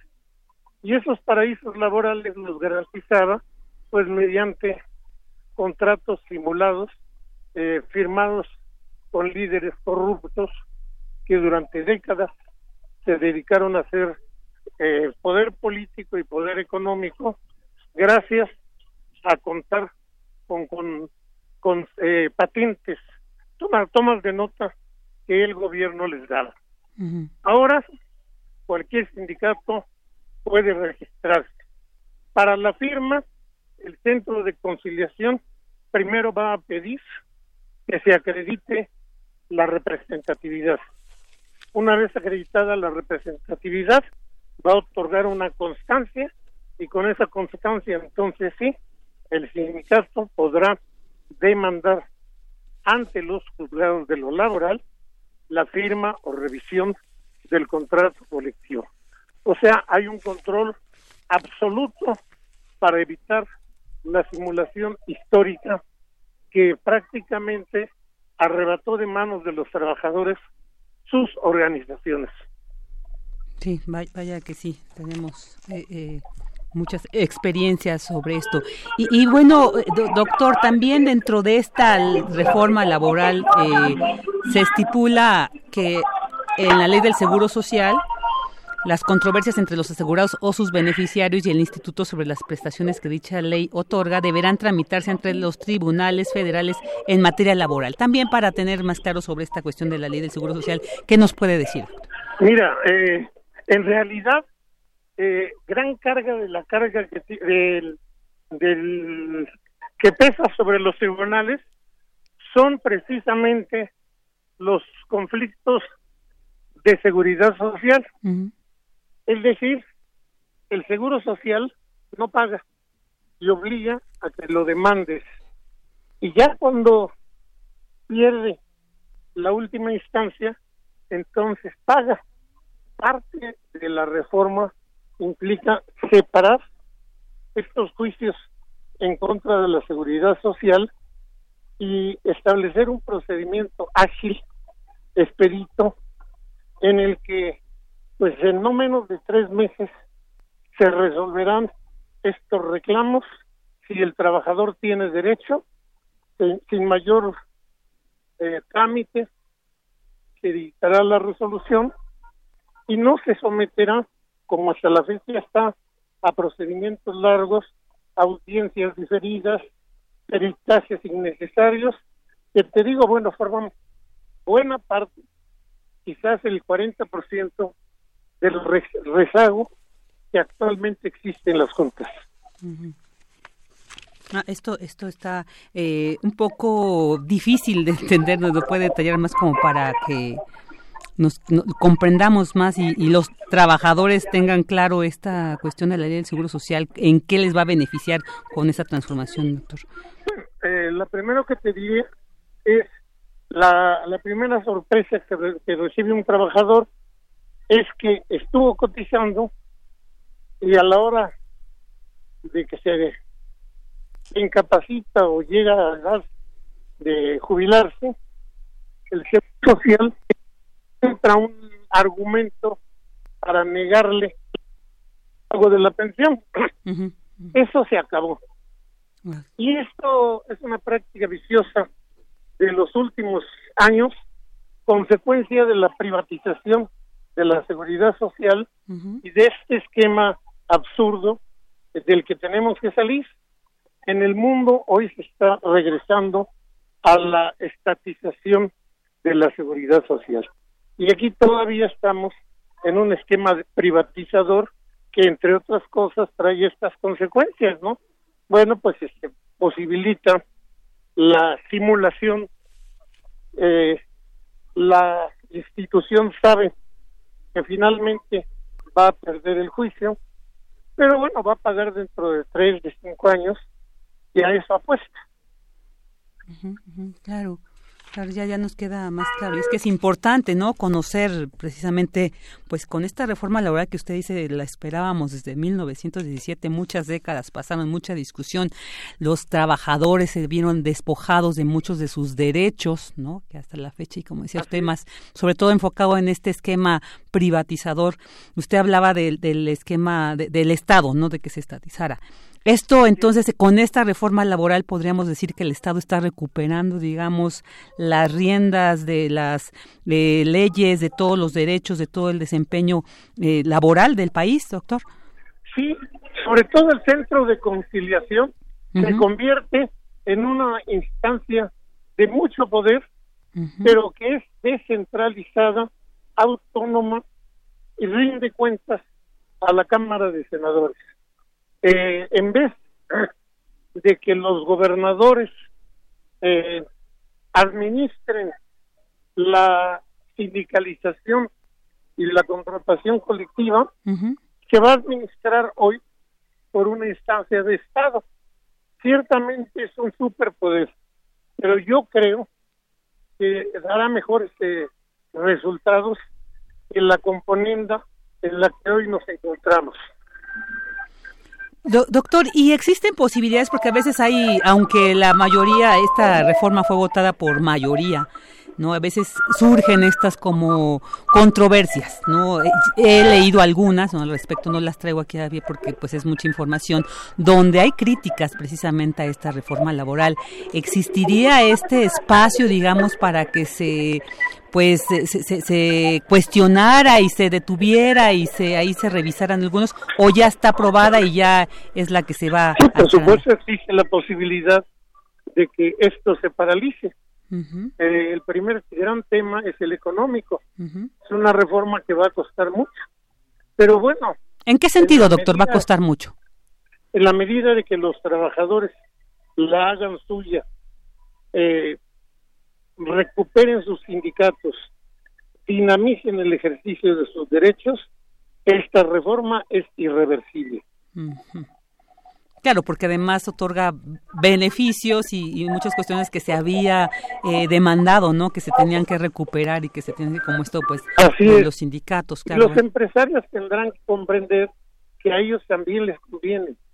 Les es más útil eh, un trabajador comprometido involucrado y bien pagado que un trabajador que hace como que trabaja al cabo que hace como que hacen como que le pagan claro sí sí también exacto muchas muestras de ellos. Esto de los sindicatos blancos no que también eran así como denominados de que pues eran mera apariencia porque en realidad pues no se no se respetaba ni se eh, cuidaba el derecho laboral. Entonces también esto esta esta reforma laboral pues permitirá que se reorganicen los trabajadores al interior de sus áreas laborales. Así es. No, pues muy bien, muy bien, doctor. Eh, pues le agradecemos muchísimo el que nos haya compartido esta reflexión sobre la reforma laboral recientemente aprobada y que, pues bueno, ahí tendremos que estar al pendiente sobre estos cambios, sobre esta, este centro de conciliación y registro laboral, pues de cómo va desarrollándose, cómo se va instaurando. Así que, pues agradecemos mucho su reflexión, doctor para todos va a ser una expectativa Agradezco la entrevista y estoy a tu orden. Claro que sí, ahí estaremos al pendiente con usted. Doctor Alfonso Bouza Ortiz, doctor en Derecho Social por la Facultad de Derecho y especialista en asuntos sindicales e investigador del Instituto de Investigaciones Económicas de la UNAM. Vámonos a un corte. Relatamos al mundo. Relatamos al mundo. Porque tu opinión es importante, síguenos en nuestras redes sociales, en Facebook como Prisma RU y en Twitter como arroba PrismaRU. Bueno, mareos, alergias, dolor en la garganta, nariz sangrando, son algunos de los síntomas que muchos ciudadanos han sentido pues al respirar este aire de la Ciudad de México, por lo que pues se han presentado solicitudes de amparo para ayudar legal y, ayudar legal y gratuitamente a ciudadanos pues precisamente afectados por la mala calidad del aire en la capital del país. Y para hablar sobre esta situación pues tenemos en la línea a Bernardo Bolaños que junto con el abogado litigante Gunnar Helmund pues han presentado precisamente esta solicitud solicitudes de amparos. Vamos a platicar con él. Bernardo Bolaños, ¿qué tal? Muy buenas tardes, bienvenido a Prisma RU. ¿Qué tal, Virginia? Buenas tardes. Muy buenas tardes, que además mencionó que es profesor e investigador de la Universidad Autónoma Metropolitana Coajimalpa. Y bueno, Bernardo, pues cuéntanos sobre estos amparos que están ustedes tramitando y bueno, esta situación que están viviendo muchos ciudadanos eh, sobre esta contaminación que vive y pues los efectos en la salud que, que se han tenido, que se han manifestado. ¿Qué nos puedes comentar al respecto? Pues mira, eh, hubo cambios en 2019 a las reglas de verificación y se anticipaba, ya algunos anticipaban en marzo que iba a haber un incremento de la contaminación, pero bueno, el gobierno de la ciudad no creyó que fuera tan grave y sí fue grave. Llevamos cuatro contingencias ambientales en el año. Eh, abril tuvo prácticamente todos los días con mala calidad del aire y entonces nosotros apelamos al artículo cuarto constitucional que señala que toda persona tiene derecho a un medio ambiente sano. Y además la Constitución dice en el artículo primero que los derechos humanos no son reversibles. De tal manera que lo que teníamos en 2018 no debió modificarse porque era parte de nuestro derecho humano al medio ambiente sano. Y promovimos siete demandas de amparo, de las cuales eh, siete eh, eh, fueron siete demandas de amparo y doce personas, porque en algunas es colectiva la, la demanda. Tres de las demandas fueron aceptadas, en dos los jueces nos pidieron aclaraciones y estamos entregando más pruebas y dos fueron desechadas.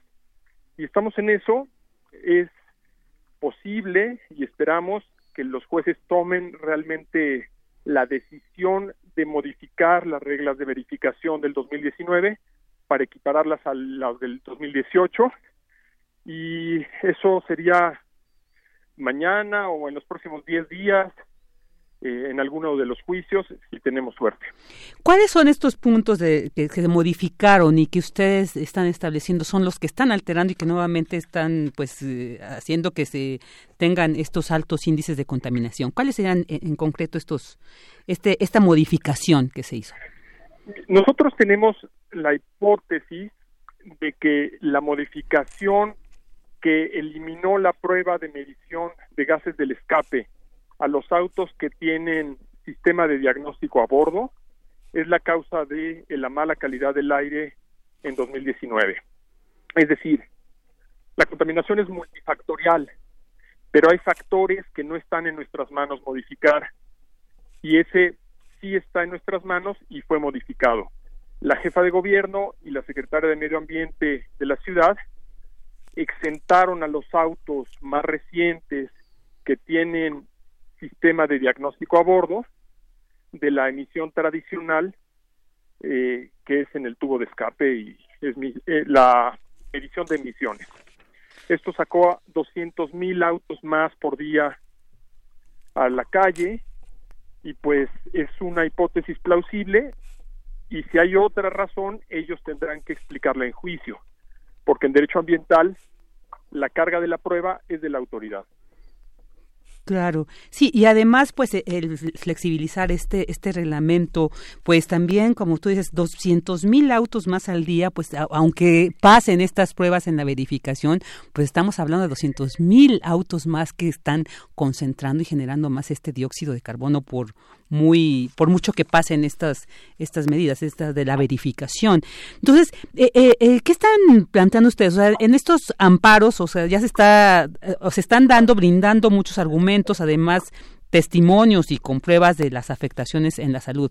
Pero más allá, además, digo, vemos son pocos amparos que también por eso el, compartir con los radioescuchas esta situación, estos paros que están, ustedes están promoviendo para que si más gente se ha visto afectada y ha visto en su salud eh, pues la merma por esta por estos niveles y por estos cambios en la reglamentación de la verificación, también pues hacia dónde va, hacia dónde va estos, ya nos dijiste tú cómo, va el proceso, pero más allá, ¿qué, qué, qué pretenden ustedes?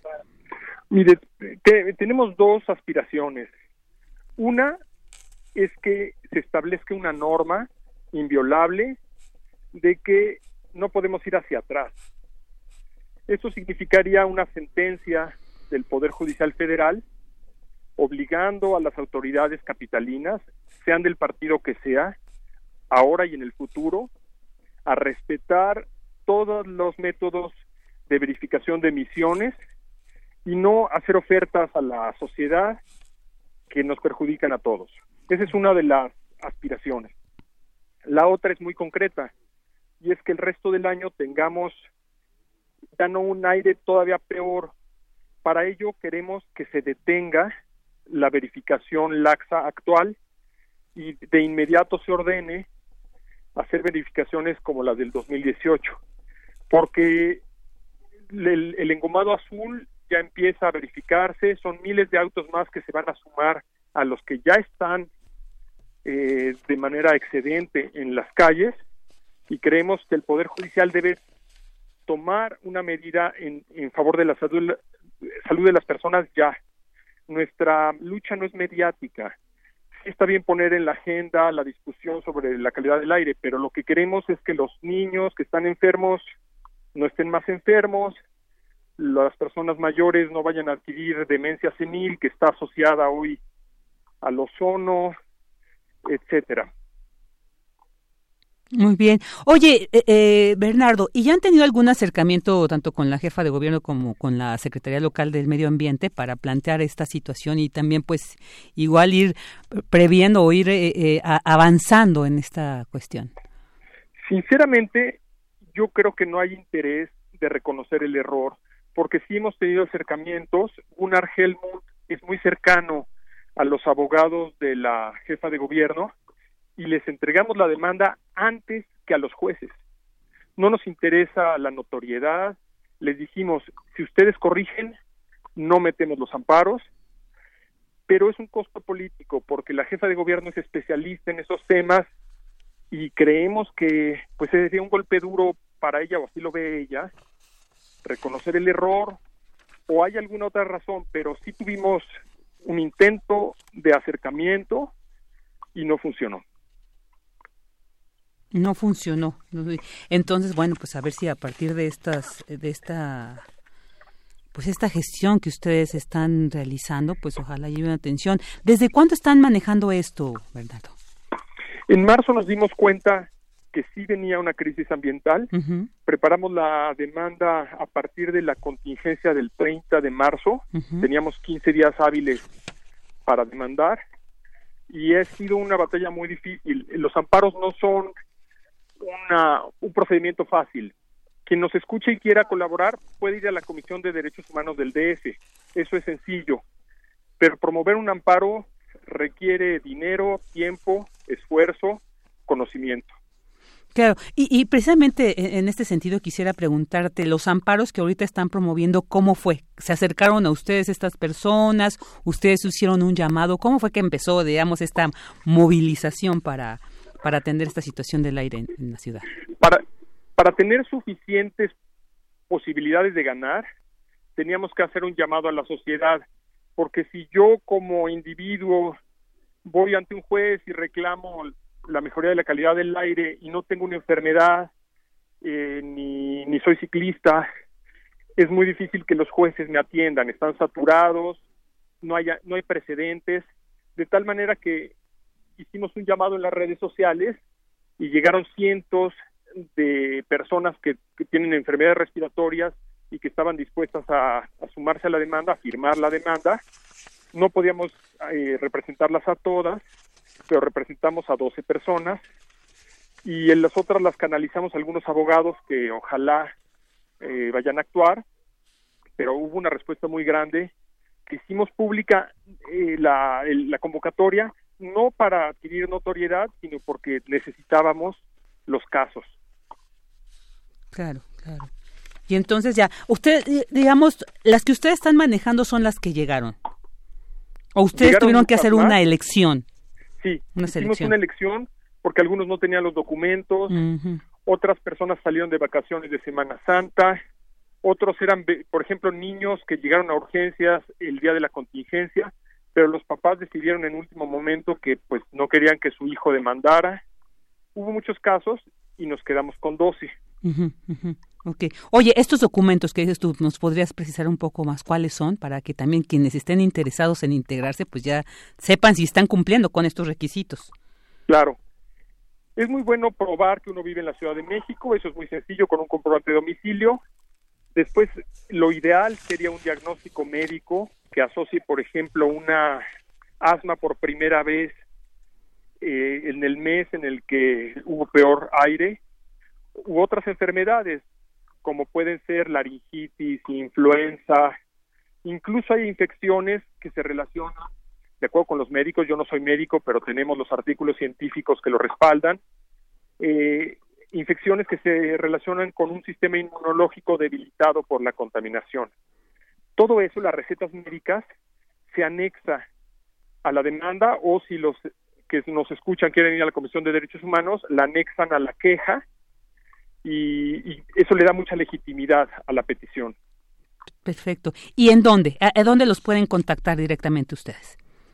Nosotros estamos ahora con los amparos ya trabajando de tiempo completo, pero es muy sencillo ir a la Comisión de Derechos Humanos del Distrito Federal, todavía se llama así, eh, por Internet.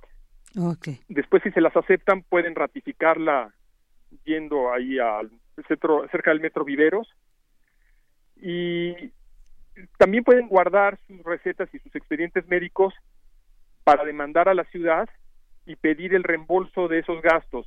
No ocurrirá como en Estados Unidos, que la gente gana millones de dólares con eso, pero es una pequeña presión para que se tome en cuenta el tema de la salud, claro. aunque no se obtenga mucho dinero. Claro, sí, sí, hay muchos temas ahí que van de por medio de la salud, principalmente la movilidad, estas cuestiones, las políticas para, pues, para permitir, ¿no? El, el, uso de estos automóviles y que, como ustedes dicen, esta flexibilización, pues, ha más que beneficiar, pues nos ha perjudicado. Pues Bernardo Bolaños, muchísimas gracias por habernos compartido. Ahí están los datos y, y, la invitación que nos haces en la Comisión de Derechos Humanos del DF, quienes quieran pues integrar y promover un amparo contra estas medidas de, de, la Ciudad de México en la movilidad y esto de la verificación de los automóviles. Muchísimas pues gracias por tu participación, Bernardo Bolaños. Muchas gracias. Hasta luego. Hasta luego. Profesor e investigador de la Universidad Autónoma Metropolitana Coajimalpa, que pues están promoviendo estos amparos sobre por la mala calidad del aire en la capital del país. Porque tu opinión es importante, síguenos en nuestras redes sociales, en Facebook como Prisma RU y en Twitter como arroba PrismaRU. Ahora recordemos esta cartografía que nuestro querido Otto Cázares nos regaló este 2019.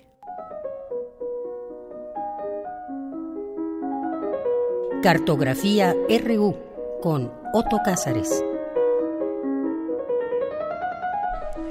Bueno, dos de la tarde con 33 minutos y ya por fin en esta sección de los lunes tan esperada con nuestro queridísimo, admiradísimo Otto Cázares, la cartografía RU. Bienvenido. Muchas gracias. Estoy muy contento de compartir estos micrófonos con vuesas mercedes. Al contrario, Otto, para nosotros es un placer. encantadísimo. Oye, ¿a dónde vamos a viajar? Miren, venía de camino. Ajá eh, yo preparé una cartografía de título eh, Huevitos eh, de Pascua, adelantándome un poco a los relojes, al calendario, pero venía viendo la noticia que me perturba enormemente acerca del ardimiento de la eh, Catedral de Notre Dame en París. ¿Qué cosa? Es verdaderamente catastrófico. Aún, por supuesto, estamos bajo el bombardeo de noticias y yo lo estaba viendo en redes sociales, en el Twitter. Eh, me parece sorprendente en grado sumo que solamente después de dos horas de comenzado el incendio, los protocolos de la alcaldía de París se hubieran activado. Dos horas de ardimiento. Está ardiendo el, un monumento, bueno, por supuesto, no solamente de la cristiandad, sino un monumento al espíritu humano, al escenario de muchísimas obras literarias, al, a, un monumento que ha dado pie a muchísimas reflexiones durante larguísimos siglos, de modo que siento una eh, enorme sensación de pérdida que no puedo dejar pasar para comenzar estas cartografías. Claro, sí, aquí hay unos datos que nos han enviado sobre, pues que sea e, este incendio que inició de cerca de las 7 de la tarde, hora local de allá, ¿no? Y según los bomberos, el incendio está potencialmente vinculado a las obras de renovación del edificio, también este gran descuido que cuando se pues remodelan unas edificios de esta magnitud, de esta importancia, pues dónde estuvieron esos protocolos de seguridad para hacerlo, ¿no? Que Pero es que además eso nos hace pensar que cualquier eh, cualquier aspecto de nuestra civilización puede desaparecer en un abrir y cerrar de ojos.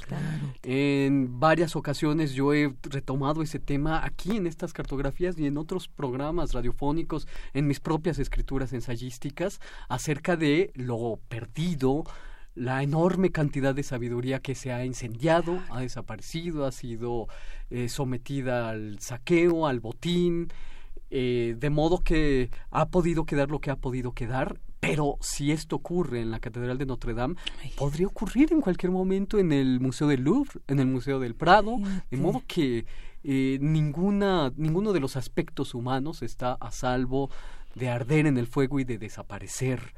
Eh, queda en pie aún. Ahorita estaba viendo las imágenes antes de entrar a la cabina radiofónica de que ya cayó por completo el techo, la aguja. De modo que imagínense los rosetones del siglo XII, el interior que está tan lleno de la literatura de Víctor Hugo, tan lleno de Quasimodo, tan lleno de Rabelais, porque Pantagruel se sube en varias ocasiones al campanario para orinar desde ahí a los sorbonistas en la muy irreverente novela Gargantú y Pantagruel. En fin, ahí muere Antonieta Rivas Mercado. ¡Qué barbaridad! ¡Qué triste! Eh, Otto, a mí, a mí me deja eh, este tipo de noticias, esa reflexión de cómo los humanos somos finitos. Absolutamente. Pero ¿qué pasa con el arte? ¿Qué pasa con esa trascendencia? Eh, digo, e, este es un lugar emblemático, la Catedral de Notre Dame, eh, lleno de historias también. Es un emblema de París que es de, de los lugares que sin duda son los que tienes que visitar ya tal vez no podamos visitarlo. Pues en efecto, eh, no solamente lo humano es finito, sino todo lo que hace el humano es finito. Así es. Nosotros hablamos con eh, un gran optimismo teórico acerca de la inmortalidad de las obras artísticas, pero nada de lo que hace el humano puede ser inmortal. De modo que ahí tenemos las eh, enormes pérdidas, por ejemplo, que siempre siguen perturbándome en términos numéricos, de saber, por ejemplo, que Sófocles escribió 107 tragedias en, vida y que solamente nosotros conocemos siete de ellas, que no son fundamentales, porque desde luego ahí está Ajax, ahí está Edipo, eh, ahí está Antígona, de modo que lo que se ha perdido entre esas 100 eh, tragedias que escribió Sófocles probablemente estaban sus invenciones más eh, audaces, su talento quizás se hallaba condensado en otras tantas obras que no son las que nos han llegado a nosotros. La escultura griega llega en pedazos, eh, llega sin brazos, llega desmembrada, de modo que queda lo que ha podido quedar. Y esto me hace pensar en que la pérdida digital es quizás aún más no, no, quisiera hablar en términos de más trágico o no, pero es la tragedia de lo digital también significa que lo que vamos eh, acumulando como información, como datos, como textos, como fotografías, puede desaparecer en cualquier momento. Puede haber un apagón de la memoria en términos digitales, del mismo modo que puede arder cualquier biblioteca y todo lo que producimos como humanidad pende como pende la espada de Damocles. es. nuestra condición, queridos. Y, y si eh, hablamos de cierta trascendencia, también esa trascendencia está eh, confrontada a su eh, característica perentoriedad, a su poder desaparecer de un momento a otro. Y ahí con ello la memoria, la historia ¿no? de la humanidad. Y bueno, no solamente de la humanidad, de la vida misma, como con el Museo Nacional de Brasil, ¿no? Exacto, el Museo Nacional de Brasil, del mismo modo que, ardió la Biblioteca de Alejandría, eh, que está ardiendo en este momento la Catedral de Notre Dame, que puede arder nuestra memoria, que pueden arder nuestros mejores textos y bueno, me hace pensar en la, el planteamiento novelístico de Ray Bradbury con Fahrenheit, en la que se perseguía a los libros y ahí donde se, los encontraba, los quemaban, de modo que una pequeña comunidad de rebeldes decidieron memorizar de cabo a rabo un libro y convertirse en un libro ellos mismos. Uno perdía su nombre propio para convertirse en Gargantú y Pantagruel, ¿no? O uno, este, Vicky, perdías tu nombre propio si memorizabas el Quijote. O tú, Tamara, perdías tu nombre propio si memorizabas, eh, qué sé yo, el jorobado de Notre Dame. Por ejemplo. Por ejemplo.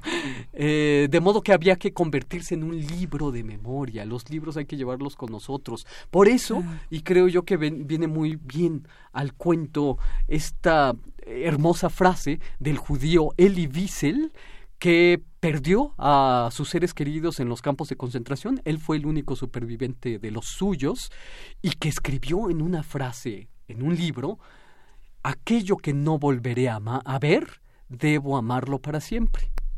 Aquello que no volveré a ver, debo amarlo para siempre. De modo que probablemente sí estemos eh, testimoniando el final de un monumento extraordinario del siglo XI, eh, piedra memoriosa, de modo que deberemos amarlo para siempre. Y, que además son imágenes que comparten a través de, la televisión, a través de las redes sociales, imágenes impresionantes. A contraluz, la Catedral de Notre Dame. Es muy impresionante. A contraluz del fuego. Sí, exacto. Además. El, el fuego interior hace que la estructura arquitectónica gótica se vea a contraluz. Un de modo que eh, da la impresión de una imagen del fin del mundo. Apocalíptica, así es. Exacto. Sí, sin eh, duda. De modo que estoy de verdad muy, muy perturbado, como creo que todos lo estamos. Claro. Em, en esta intervención radiofónica, con los pocos minutos que me queda, para no tener un talante tan trágico, eh, ya hablaremos más eh, profundamente acerca de esto, porque además no podemos dar conclusiones. Es el primer día de la Semana Santa, de modo que esto da pie a muchas teorías conspirativas, ¿verdad? y, de hecho, Otto, bueno, eh, aún se sigue investigando las causas del incendio. En, en Twitter nos comparte aquí la producción que la Embajada de México en Francia eh, publicó que la zona ha sido completamente evacuada. Las autoridades francesas no reportan víctimas de ninguna nacionalidad y tienen control total de la zona afectada esto se seguirá dando y bueno, conforme vaya eh, también evolucionando la información, nosotros seguiremos compartiéndolo con ustedes. También nos dicen que hay varios franceses alrededor ahí cantando el Ave María como a modo de luto, ¿no? De esto, todo lo que representa. Entonces yo creo que sí, este día lo vamos a recordar como estos, pues, lamentables acontecimientos, ¿no? Que, que pues nos han arrebatado esto y que como bien dice Soto. Ay, sí, sí, sí, cantar un Ave María o cantar un Requiem eh, que son como los huevitos de Pascua que yo quiero dejar aquí en la cabina radiofónica. Em, yo recuerdo lo que alguna vez dijo el escritor italiano Italo Calvino acerca de que todo mundo desearía ser pintor para en alguna ocasión pintar un San Jorge y el dragón. y es que precisamente los temas cristianos han dado un pozo profundo temático a la imaginación de muchísimos artistas a través de muchos siglos. Yo creo que tiene razón porque eh, es un hecho incontrovertible que arte y fe se aunan.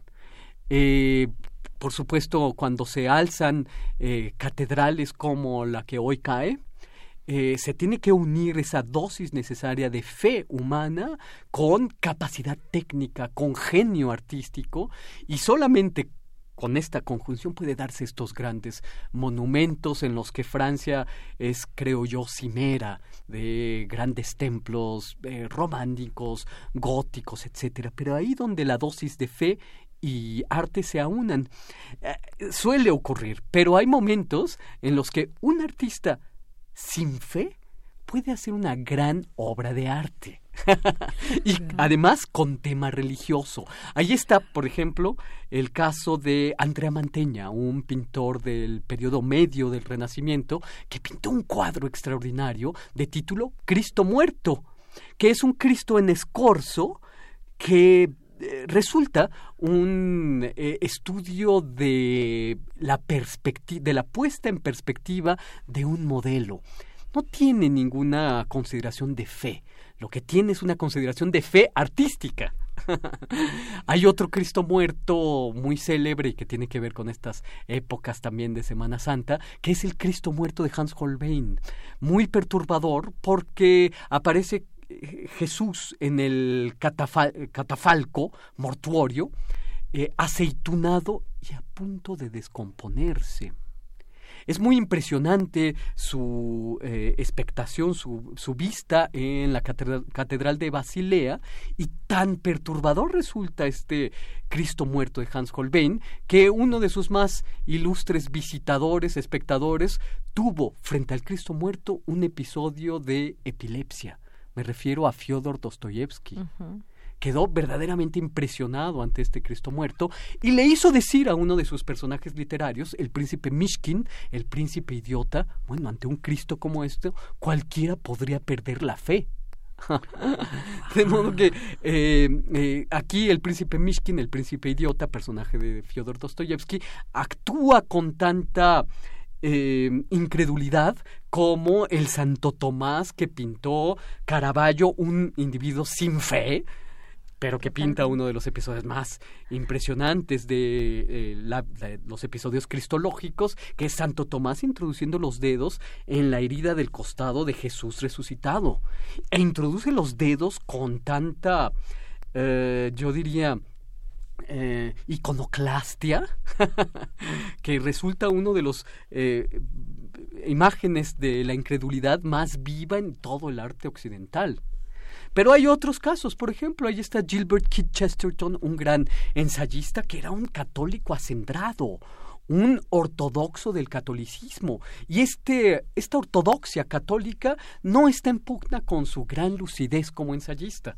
O está el caso también de otro gordo maravilloso, inglés también como Chesterton, que es Alfred Hitchcock, que tenía una visión católica de la, de la existencia todo el tiempo estaba pensando en términos de pecado, en términos pecaminosos.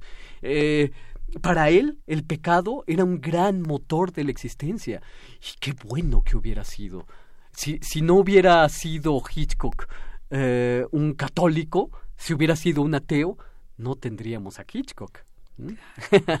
Pero quiero hablar acerca, ya para terminar, en esta eh, eh, esta intervención radiofónica acerca de los huevitos de Pascua y la tragedia, el arte y la fe, que a veces se aunan y a veces se, se separan, quiero hablar de eh, una ópera que a mí me parece hermosa en grado sumo, que es la ópera Parsifal de Richard Wagner.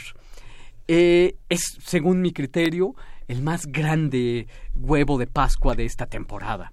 Eh, es una ópera del compositor de la tetralogía del Anillo del Nibelungo, que también compuso Lohengrin, también compuso Tristán y Isolda, entre otras obras maestras.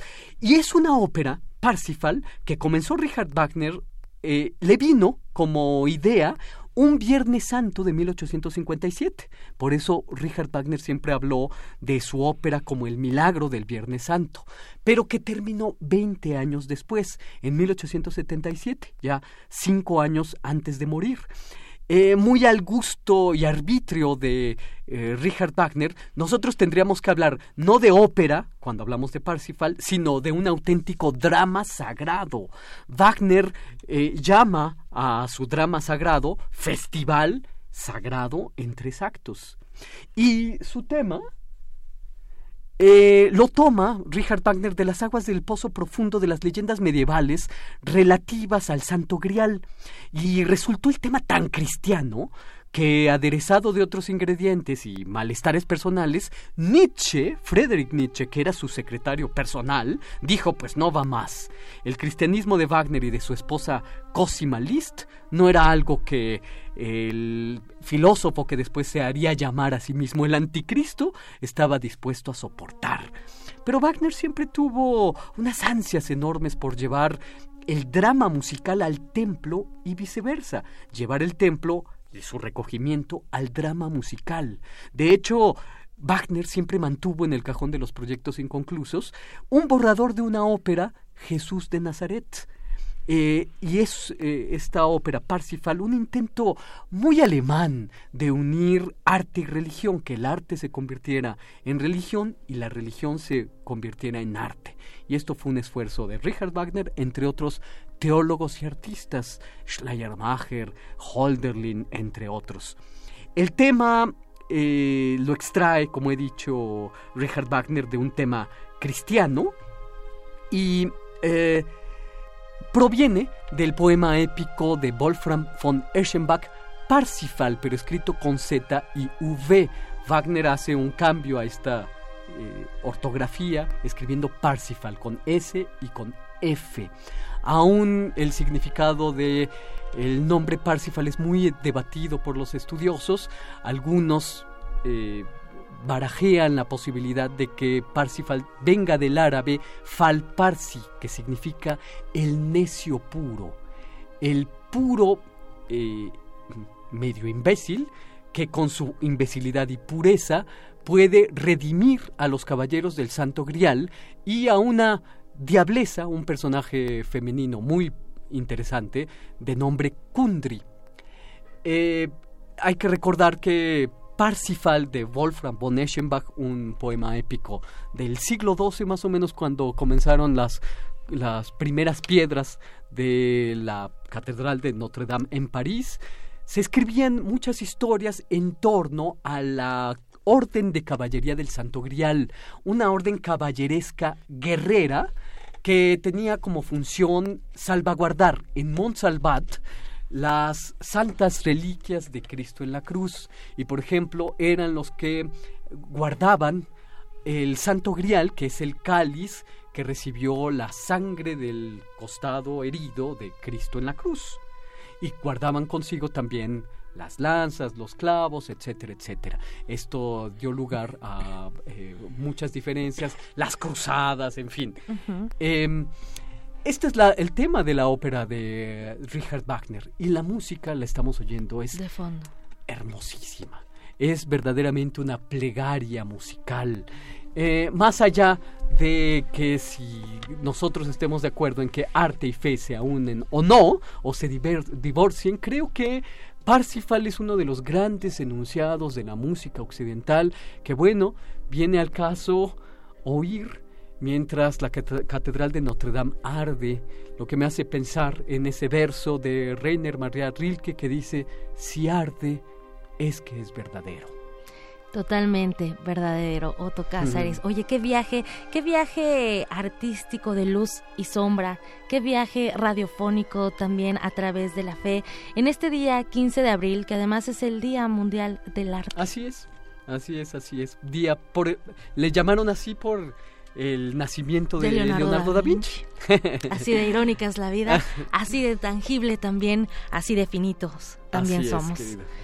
Bueno, pues no nos resta más que agradecer que como cada lunes nos, nos hagas cómplices de estos viajes. Eres el, compañero de viaje radiofónico eh, mejor que tenemos en este programa. Encantado, encantado, encantado de, verlas y de saludarlas a través de los micrófonos y las ondas hertzianas. Así es, Otto Cázares. Muchísimas gracias y te esperamos el próximo lunes. Claro que sí. Ya aquí con Deyanira Morán en esta sección de cartografía RU. Muchísimas gracias. Hasta luego. Porque tu opinión es importante, síguenos en nuestras redes sociales, en Facebook como Prisma RU y en Twitter como arroba PrismaRU. Queremos escuchar tu voz. Nuestro teléfono en cabina es 55 36 43 39. Muchas gracias por habernos acompañado en estas dos horas de Prisma RU.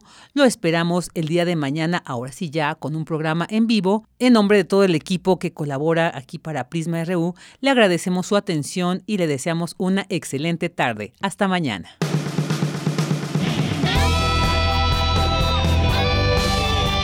Prisma RU. Relatamos al mundo.